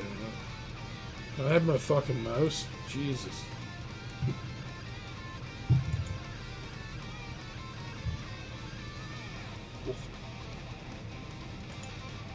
wow, Oh, it's just a scrolling test. But still, looks pretty nice. yeah, it does. A lot of the stuff that's coming out for that is looking nice. They're actually doing a Mario game now as well for the Amiga. Huh. Not much, but I mean, it's a bit of the level design just to show you exactly what it's going to look like. So, Exactly what it is. So, yeah, not bad. all right, new shoot 'em up project by Ilker is indeed looking fine. Um, just this alone, this, this pixel art and stuff. Oh my god! Lord, looks like Gradius. Yeah, It, look, it kind of looks like a top-down Gradius, which, uh, let me just say, I might be into. um, all right. I mean, it, it kind of does look like the Viper, so I'm just throwing that out there. It's in its early stage of development and doesn't yet have a proper title or full in-game footage. Uh, developer Ilker has told us he's designing an entirely new arcade-style space shooter. Looks that draws nice. in- influences from classic games with the goal to bring that authentic old school shmup feel in true fashion to modern platforms. Combined with modern quality pixel art and fresh rocking music done by the creator himself. Oh, mm, I like that. Because usually when um, developers put the time and effort into doing the music themselves, Yeah, that's when it really fucking evolves the game. you'll have to keep me updated on this because I'm actually very, very interested in. And that's pretty much all we know so far, but further developments, head over to the Facebook page linked here. And it's literally just titled Shmup Project by Ilker. And I guess he uh, updates regularly. Shmup Project by Ilker. Yeah. Alright. Next up, Shadows of Sergoth. Um, an Amiga dungeon crawler. And it looks way different than stuff you'd normally see on Amiga for dungeon crawlers. Um, if you have an an Amstrad nearby, chances are you would have come across an excellent homebrew dungeon crawler, The Shadows of Sergoth, game which blew many of us away with fast-coded graphics, deadly monsters, and cool loot to find throughout. Uh, if you don't have an Amstrad, uh, but instead uh, an Amiga, You'll be pleased to know the previously announced work in progress Amiga version has just had a graphical overhaul thanks to a new team member. Sol C12 moved to other projects, Winterdane, and Ten Shu has taken over the whole graphics job for the game. We took that opportunity to reboot, and here's the first peek to the new graphics, which is that picture that they showed us. Looks nice. Oh, is that an actual? Oh, is it a video? Yeah. Oh, nice. Okay, and he has a bit of animation to him. That's really nice.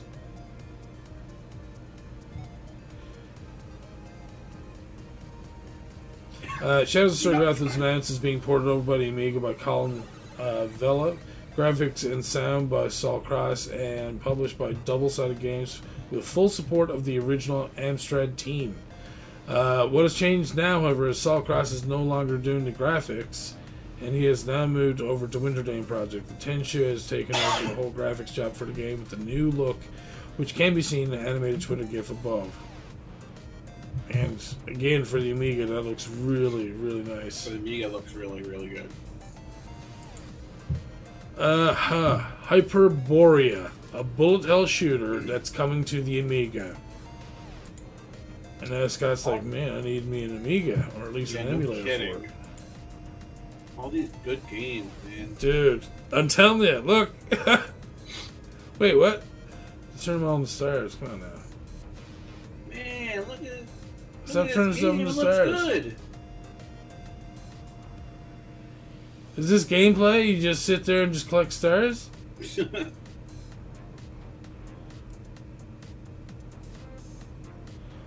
Damn, this that's like fast Man, animation looks, too. It looks good.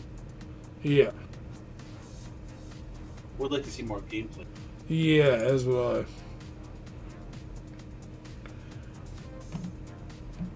New Amiga game for the Amiga Dream Team as a bullet hell shooter that requires at least a stock A1200 or above. According to the team behind Hyperborea, the world's first real Danmaku bullet hell shoot 'em up, they have said this is being developed for classic stock Amiga 1200 computers and above and will be created using pure handcrafted assembler, the finest of pixel art, two player simulation modes, and the highest of bullet counts on such a machine, as well as smooth 50 hertz scrolling, tons of arcade shoot 'em up action. Damn. Definitely gonna want to see more on this. Yeah, and we're gonna keep getting good updates. Again, in, IndieRetroNews.com, great place to get uh, your retro news, and if you're looking for uh, a, a nice read as well. Uh, Kings Valley, Konami's platformer, is coming to the Commodore 64 via Cytronic software.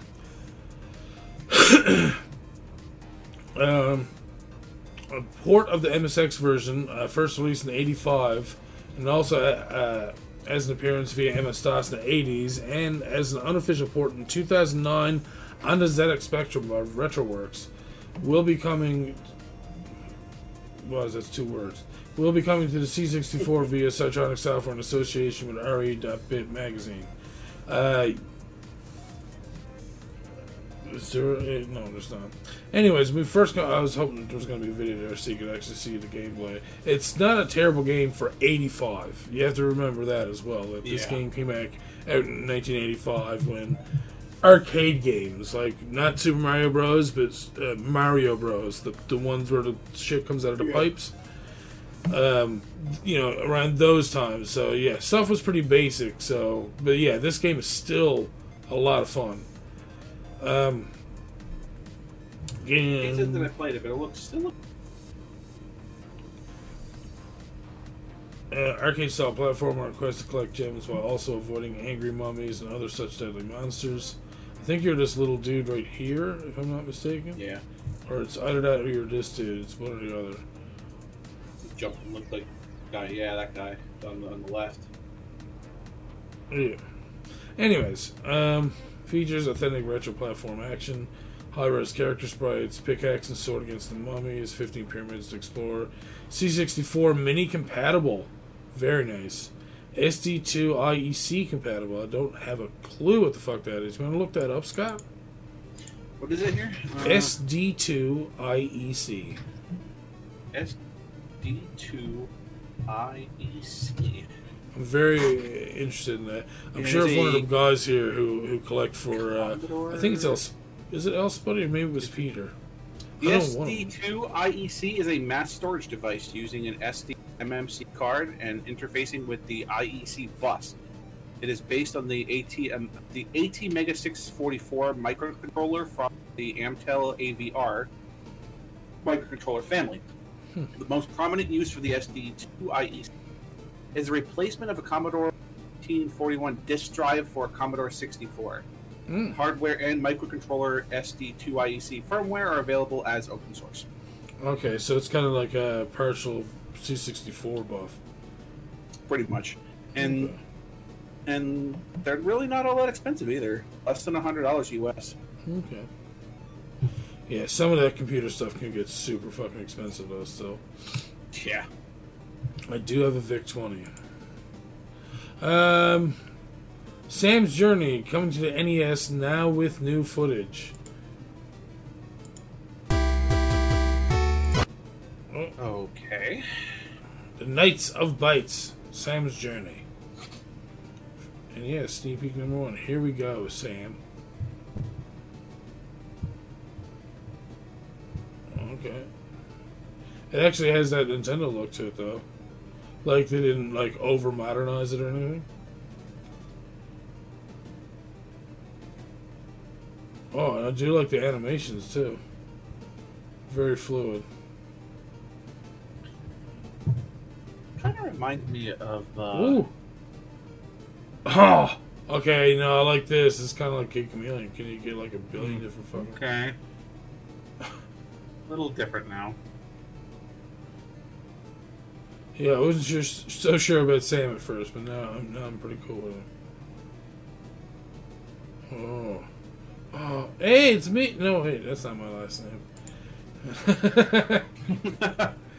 All right, Knights of Bytes. Um, to show. Knights of Bytes have been working on uh, hard since the release of Sam. We are excited to announce Sam's journey is not only coming to the NES, there's new in-game footage uh, that you can see above, which we've just seen. Um, apparently, it was uh, it was first released for the Commodore 64, Gotcha. which is this look up here. But as you've seen in this other one, it's a little bit more smoother looking, a, a little more easier on the eyes, and that like the, those greens are pretty fucking harsh and gross, Yeah. honestly.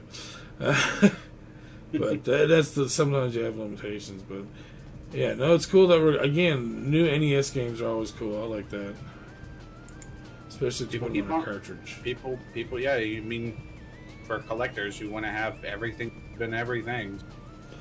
Uh, Robots Rumble is a great puzzle game now for the C plus slash four and the VIC twenty. I have a VIC twenty, but yeah, it, this looks like it's an actual difficult puzzle game, and uh, yeah, see, th- this is what I'm talking about. The weird color schemes of some of these um, older computer type consoles. You know, like oh, it's a little bit of an eyesore. Yeah, the purple is harsh, but I mean it could be pink, so. yeah. Not wrong.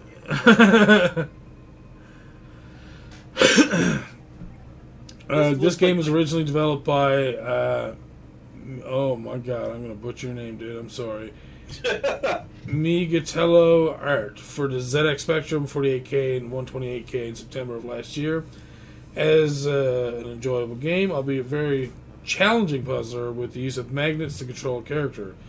Uh, well, fast forward Oh, to today, Eric. Uh, Mag- oh my god, Magic Kirik has told us Akuto Force has finally released the C plus 4 and VIC 20 conversions where nobody can now get the chance, whereby everyone can now get the chance to play this lovely little game. My God, I'm our reading has been terrible tonight, Scott. What's wrong? what the fuck, man? Uh, Not enough coffee today. yeah, seriously. Dude, this looks pretty cool. So Uh, you'll need to use each of the magnets on both sides to pull a defective robot towards the fiery pits of lava without touching anything nasty, causing the robot to blow up and pollute the entire planet. Jesus. Alright. That's extreme. Who built a robot like that? Oh, by the way, if this robot ever explodes, we're fucked. Just, just saying. Hello. Uh, up next, uh, Web MSX 5.3, one of the best MSX emulators, gets another update. For those not not aware, uh, Web MSX is literally a browser MSX emulator. it's one of the best MSX emulators around, offering performance-rich features and mobile compatibility. Uh, Paulo uh, Peason mm, has announced a new release, version 5.3, which includes additional 5.37 megahertz CPU turbo speed, light version with CBIOS machines, CRT scanline simulation, Mega RAM extension 256K to 2 meg, uh, left side touch control buttons, full windowed mode, um, screen aspect pis- pixel aspect ratio changed to 1.14, so it's actually the, the way it should be. Uh, we have improved settings with increase and decrease values. Hotkeys and shift modifier decreases values.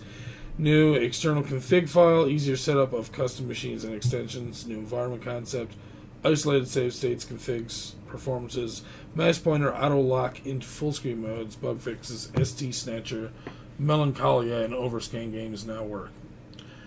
Uh, it's open source can be used by any OS and browser that support modern, web technologies, except obviously Netscape 4.0. Uh, one of the Konami games that we were talking about there a few minutes ago is actually for the MSX. So if you're actually looking to play it, now you can play it right in your browser. Right. Uh, I'll have to keep that in mind. The MSX actually has a, a handful of great games that uh, I think get overlooked quite a bit. But that's for a different podcast. Moving on. Yeah. Ha! Scott didn't get all the cool Zelda news. Legend of Zelda Trial of Courage, a brand new adventure for your NES. Uh, it's an exciting new uh, experience for the NES system. It's a ROM hack uh, created by the three dude. Took many months of hard work editing and revising for an official release on June 1st, 2019. Here's what you expect to see in the hack a new story, fresh change of pace, completely changed graphics, more color variety and beauty, brand new overworld and puzzles, 18 new dungeons and secrets, new minimap feature, uh, mix of difficulty, new way to save the game, new music, four different versions to choose from, so different different difficulties. Um, if you're a big fan of the original Zelda games for NES and SNES, you will feel right at home with this new adventure. To play the game, you'll need the original game, uh, game ROM Legend of Zelda. Um, yeah, you just you PRG0.NES, and a Windows patcher program called Lunar IPS. Lunar, yeah. Yeah, there you go. Android Okay. users can use the ROM patcher from the Google Play Store, and Mac users can patch the game using the URL romhacking.net slash patch. Uh, make sure to use the correct ROM file. Uh, otherwise, And- you and- will cause bugs and glitches. After you patch the game, you can run it on your favorite emulator or on the NES console with a flash card like an EverDrive. What is this called now? It is called Legend of Zelda Trial of Courage. I'm wondering if Digi might be. No, he's probably at work too. Poor guy. Trial of Courage. Yep, new ROM hack for Legend All of right. Well, that sits on my. This that sits in my Chrome. At the very Bring it on. least, we're providing Scott with new things to do. Oh, man, gee, I am. As soon as I have a minute, I'm playing that. My Lunar IPS and my Zelda sit on my thing so that I can. Because remember, you guys showed me the Metroid, the Metroid Zelda crossover. So my Metroid and my Zelda both sit on my desktop, so that when somebody does some new ROM hacks for Zelda, I can play it right away. I'll be playing this real soon. And I, I saved it for last just for that. just because I knew it was like, ah, Scott didn't say anything about it. Yes. All right, moving on. We're going to do our last part of the uh, podcast tonight, uh, which is going to be three three little kickstarters. Our first one is called Skald Against the Black Priory. a dark fantasy RPG featuring modern design combined with classic 8-bit look and feel for Windows and Mac. They've already reached their goal, so we have something promising for you. Um, they were only looking for 10,700 Canadian. They've already met their goal. They're at 14,700. Uh, they still have 22 days to go. Take a look at the trailer. Just that, just that picture alone makes it look nice. Can't wait to see this trailer. Play it. Fuck.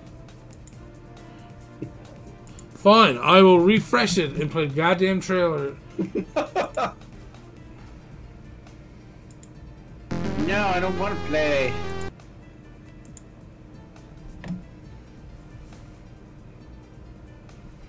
So yeah, if you're really into classic RPGs, you're gonna love this stuff. I would play it because I'm a fucking nerd. Oh, this kind of this um.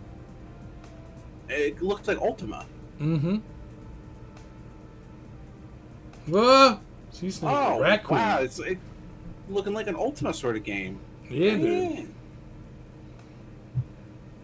Heck yeah! Right. So you can see why the Kickstarter got a lot of attention. And Oh yeah! Quickly- like, oh, here's hey guys, here's cool. game that looks like Ultima. Hmm. No surprise that that they met their Kickstarter goal. yeah, no surprise at all. So yeah, uh, Looks- again, looks huge, cool. huge fan of that kind of stuff. Is is Uh, PC or Uh, PC and uh, Mac. Yep. It looks like the guys are from Norway, Oslo, Norway. Yep. And a copy of the game is only fifteen dollars Canadian, so about twelve ninety nine, uh, eleven ninety nine American, more or less. That's not too bad. for like uh, like a pseudo? And you're also invited to the Skald Discord server. Nice. Uh, you get an in-game thanks for th- wow thirty dollars in-game thanks, digital copy of the game, demo of the game, high-res uh, version of the full-color hand-drawn game map. Really, digital copy of the game manual and campaign guide. That's pretty cool. For fifty-four dollars, you get all the above goodies. You're inv- invited to the closed beta in late 2019. Um, Discord server beta channel, desktop wallpaper, digital copy of the game's soundtrack, access to the Hermitage, a special in-game location. Ooh, Ooh. digital art book and creator's commentary. Lord of the Realm, get a physical soft cover copy of the game manual and companion guide. Wow. Uh, physical Skald backer certificate, all digital assets, and a Skald USB card. Physical paper print of the full color hand drawn game map. I like that. That's really cool. Yeah. And that's seventy-seven dollars. Really? It's not bad. That's giving it away, man. That, they're giving away a lot of shit for for seventy-seven dollars. They're gonna just send that to you. And the release date is what looks like August 2020. Yeah. All those good. goodies, all physical rewards packed in an exclusive game box. Oh. And then I jizzed in my pants. Uh, $107. That is not bad, I guess. For for everything that they're including, as well as the box. And they have 28 backers. Damn, yeah. I'm not surprised. Access to the small council Discord channel.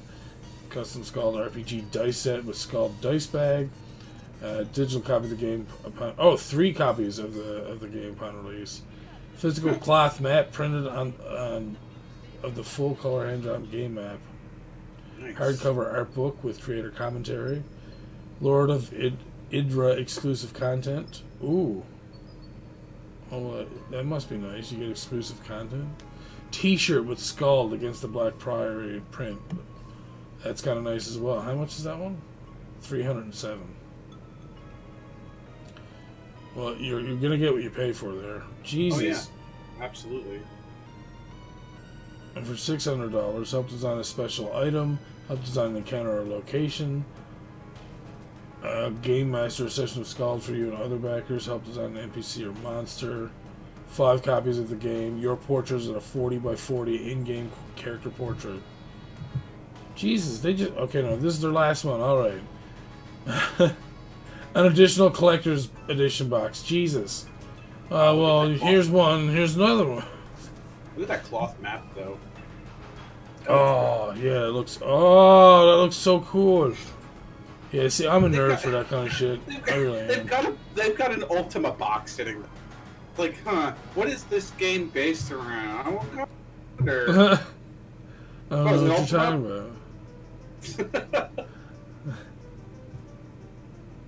Invitation to the launch party in Norway. Sleep on my sofa.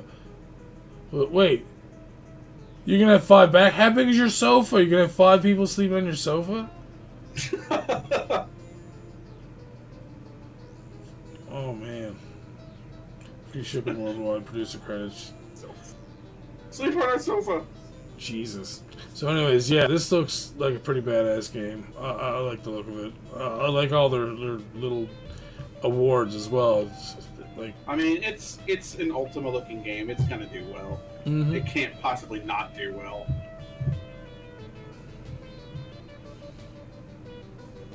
I mean, just looks good, and I'm glad that they made their uh, glad that they made their goal, and can't wait to see more about that. indeed.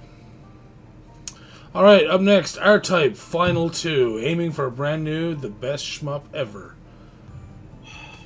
Have you seen this yet, Scott? I have no, I didn't know that they're doing another R-type game. They were looking for five hundred and fifty thousand dollars. They made their goal. They have nine hundred and forty thousand dollars. They almost doubled. another R-type game. What? How do I miss these things? I don't know, Scott. Get on my level. Okay, I want to see this R-type stuff, man. Oh, you're gonna get to see it. Oh.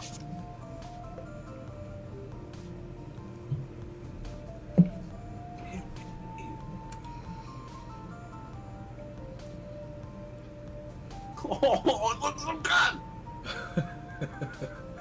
oh my god, it looks so good! Charge that up! Try shoot that beam! Yeah! For those of you who don't know, I'm a big fan of like these space jumps and stuff like that, like like R Type and Darius and Gradius. I love these games, and this is oh man. Yeah, This you fit right in with the, the, the retro speed gun running group, dude. You should, Oh you should definitely come in What is sometime. R Type? You don't know what R Type is? Get on our level, man. You gotta charge up them lasers and go shoot that laser. So it's basically to be put on everything, and available in Japanese and English. When's the release date? Uh, estimated delivery. July 2019. What? No, that's. Oh wait, no, hold on, hold on, hold on, hold on. Digital copy December 2020. There you go. December 2020. Oh man, that's a long time to wait. Yeah, but you can see all these pictures here. I know. hmm I know, Oh, second trailer update. Oh, Scott, you want to see some more? Yes, I do. I absolutely do. This looks like the same one. Yeah, it does.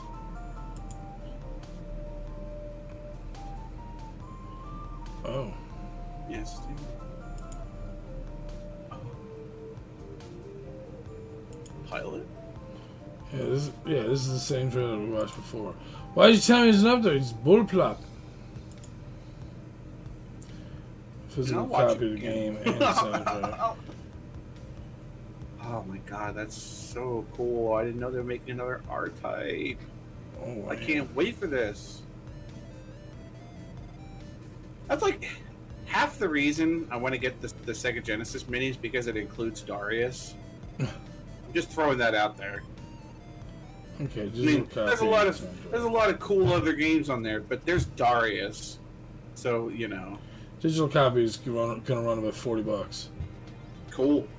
So I mean, think, if you think about it, that that's how popular R Type is. I guess is that i when you think about that, the game is getting kickstarted, and their digital copy is forty dollars. Then yeah, Yep. you knew they were going to get fully I'll backed. probably go buy a physical physical copy of it. Oh yeah. Kidding me? Physical copy is uh, eighty-one dollars. For the Kickstarter? Not bad. Yeah. And slipcase for the PlayStation 4 or the Nintendo Switch. You also have to include uh, international shipping, which is three thousand, which is about four. Wait, no. Whoa, what? Wait, what? Those are those are Japanese dollars there, by the way. Yeah, I, I know. Three thousand Japanese dollars there, bud. Yeah, as you were 3,000 saying, 3,000 yen is like is forty dollars. It's right there. Forty dollars? Oh, well. well So basically, your physical copy isn't eighty one dollars. It's hundred and twenty dollars. Oof. Yeah. Yeah, but it's a Kickstarter, so That's I true. Get, I, I get it. You're, you're you're paying to kickstart the game. Mm-hmm. Like I probably, I am probably lying when I say I probably won't throw any money towards this because it's R type, and I really would like another R type game. Mm-hmm. But ooh, 120 is a lot. For a physical copy. Yeah. So that's you might be better I off mean, doing I'll pay, digital. I'll go and I'll pay retail for the game. That's for sure. I might throw a couple dollars towards it just because it's you know I want another R type game. I mean, R type. All right. So I'm definitely all about this. So the next game, and la- or, or I guess the last game we're going to look at, is called Ada: Tainted Soil. Colorful world of Ada and slash your way through dozens of enemies. Cool looking game. There we go. Okay.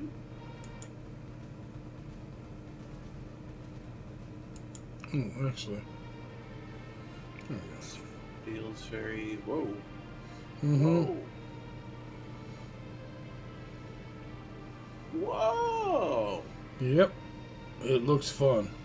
Oh jeez. I could see people speed running the shit out of this dude. Oh my god, yes. Oh.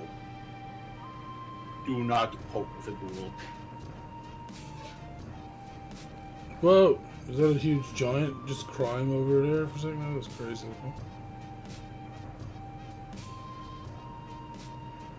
Whoa. Whoa, whoa. Jesus, that's a giant bear. What the? Whoa! what the? Damn! Holy fuck.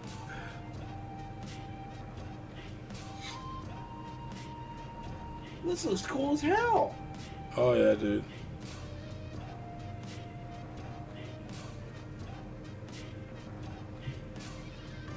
Holy crap! That's what I'm saying. Like they, I, they almost uh, like I didn't really read much on it. I just watched the trailer, and it looks like this is supposed to be like an older lady. So it's kind of cool to see, like, because it's not often that you ever see an old person as your main character for a game. She's pretty. uh Agile for an old lady. Eh? Yeah, no kidding. I assume. No, I mean, I could be wrong. She might be fucking Whoa. like younger than us for all I know. That's a big old bird. So they are not fully funded yet. They're looking for sixteen thousand dollars, basically seventeen thousand dollars. They're at eleven thousand. They have nineteen days to go. Four hundred backers, so they're sixty-seven percent done. As you've seen, it's not a bad-looking game at all. It looks pretty good, actually. It looks like it could be very fun to play, and I'm pretty sure if people speed like speedrunners would speedrun this, but it looks of it, Oh god, yes. uh, that would be very speedrunnable. It looks like a really cool game. So yeah, digital copy of the game looks like uh, if you back for nineteen dollars, you get a digital copy and your name in the credits, by the way, and you get a digital wallpaper, which is kind of nice. Only 19 bucks. That's pretty good. Yep. And for forty-one, you'll also get a digital development diary with exclusive art. Uh, for oh, for the music lover out there, you'll get the digital OST. Uh, for sixty-six dollars. Uh, you'll also get a pack of goodies, posters, and stickers. Ooh. Yeah, see, I'm, I'm loving the art style too. It's really nice. Windows, all be on a lot of systems. It actually it looks a lot like um, the same type of art style that Moonlighter kind of goes for. Looks pretty neat. Indeed.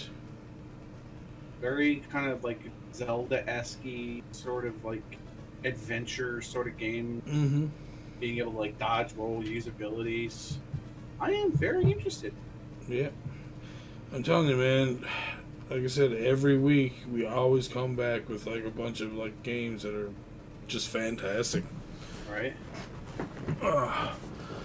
And very very creepy looking monster set, which is kind of like sets a good atmosphere for the game where it's like, hey, you're going to be doing this adventuring, but hey, look at the things you're going to have to fight. Oof, Like a big ass bear. giant bear.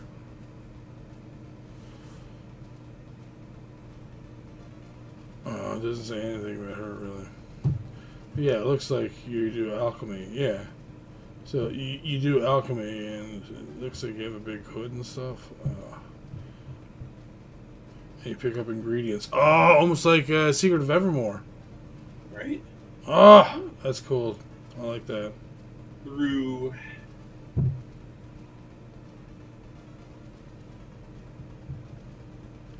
All right. Anyways, so yeah, that's Ada. If you guys are interested in helping, go go give them, go give them some help. Kickstart them. Uh, they're at sixty-seven percent. They're not that far away from uh, reaching their goal, but especially for a game that looks as good as that, man. and uh, see, and that's the other terrible thing is when we go and look at Kickstarters that look this good, and like w- when you know, like we were looking at one, like, I think last time that had like hardly any money going towards it at all, but like it looked fantastic. And it's just like it's sad that those games get overlooked. But it, see, what'll probably most likely happen is they'll either still do it and still make their money out of it, or uh, some other independent company or studio will pick it up and you know pay them to do it, kind of thing. So, but anyways, that's all. That's all we have right now for this week. That was a But yeah, a lot of a lot of really cool stuff. a lot of cool games, a lot of cool updates, a lot of cool everything. Love the Yeah, fucking retro community, man. Shit. Yeah, so I mean, good. can't wait for the new R-type game. This new Zelda that I'm probably going to play. From just throwing that out there. But uh, Are you gonna stream it though? maybe I You should. But uh, thank you guys for coming by for the Indeed. live podcast. Thank you very much for these for whoever is listening to the uh, the recast. Thank you for listening. Indeed. Always appreciated.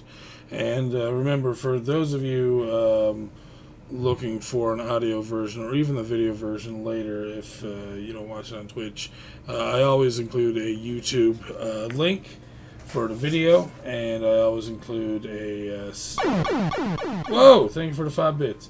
And I also include um, the uh, sound engine um, link as well, which has the audio file that you can download and listen to at your leisure. Mm-hmm. So, and uh, yeah, we're also hitting up a few other sites Blubrry, um, Google Play. Um, trying to think of some of the other ones now. Uh, Spotify. Uh, yeah, Google Play Music. There you go. TuneIn, podcast.com, Mixcloud. Oh, sorry. I keep saying Sound Engine. It's Shout Engine. I'm a fucking. Shout Engine, I'm. I'm a butt. I'm so sorry, Shout Engine. Sorry, you guys were great to us. Uh, yes, you have been. but anyways, again, thank you all for joining us. Uh, have yourselves a good evening. I'm going to throw a host over to who's on right now. Let's host up someone who's playing some games. Let's see. Oh, let's host up Sinister. Sinister one is playing some Chippendales Rescue Rangers, probably with ah, it is General Andrews. All right, have yourselves a good evening. Love you, and we'll see you next week. Bye bye. See you guys next week for more great podcast news and retro gaming. Mm-hmm. Solid. Later, guys.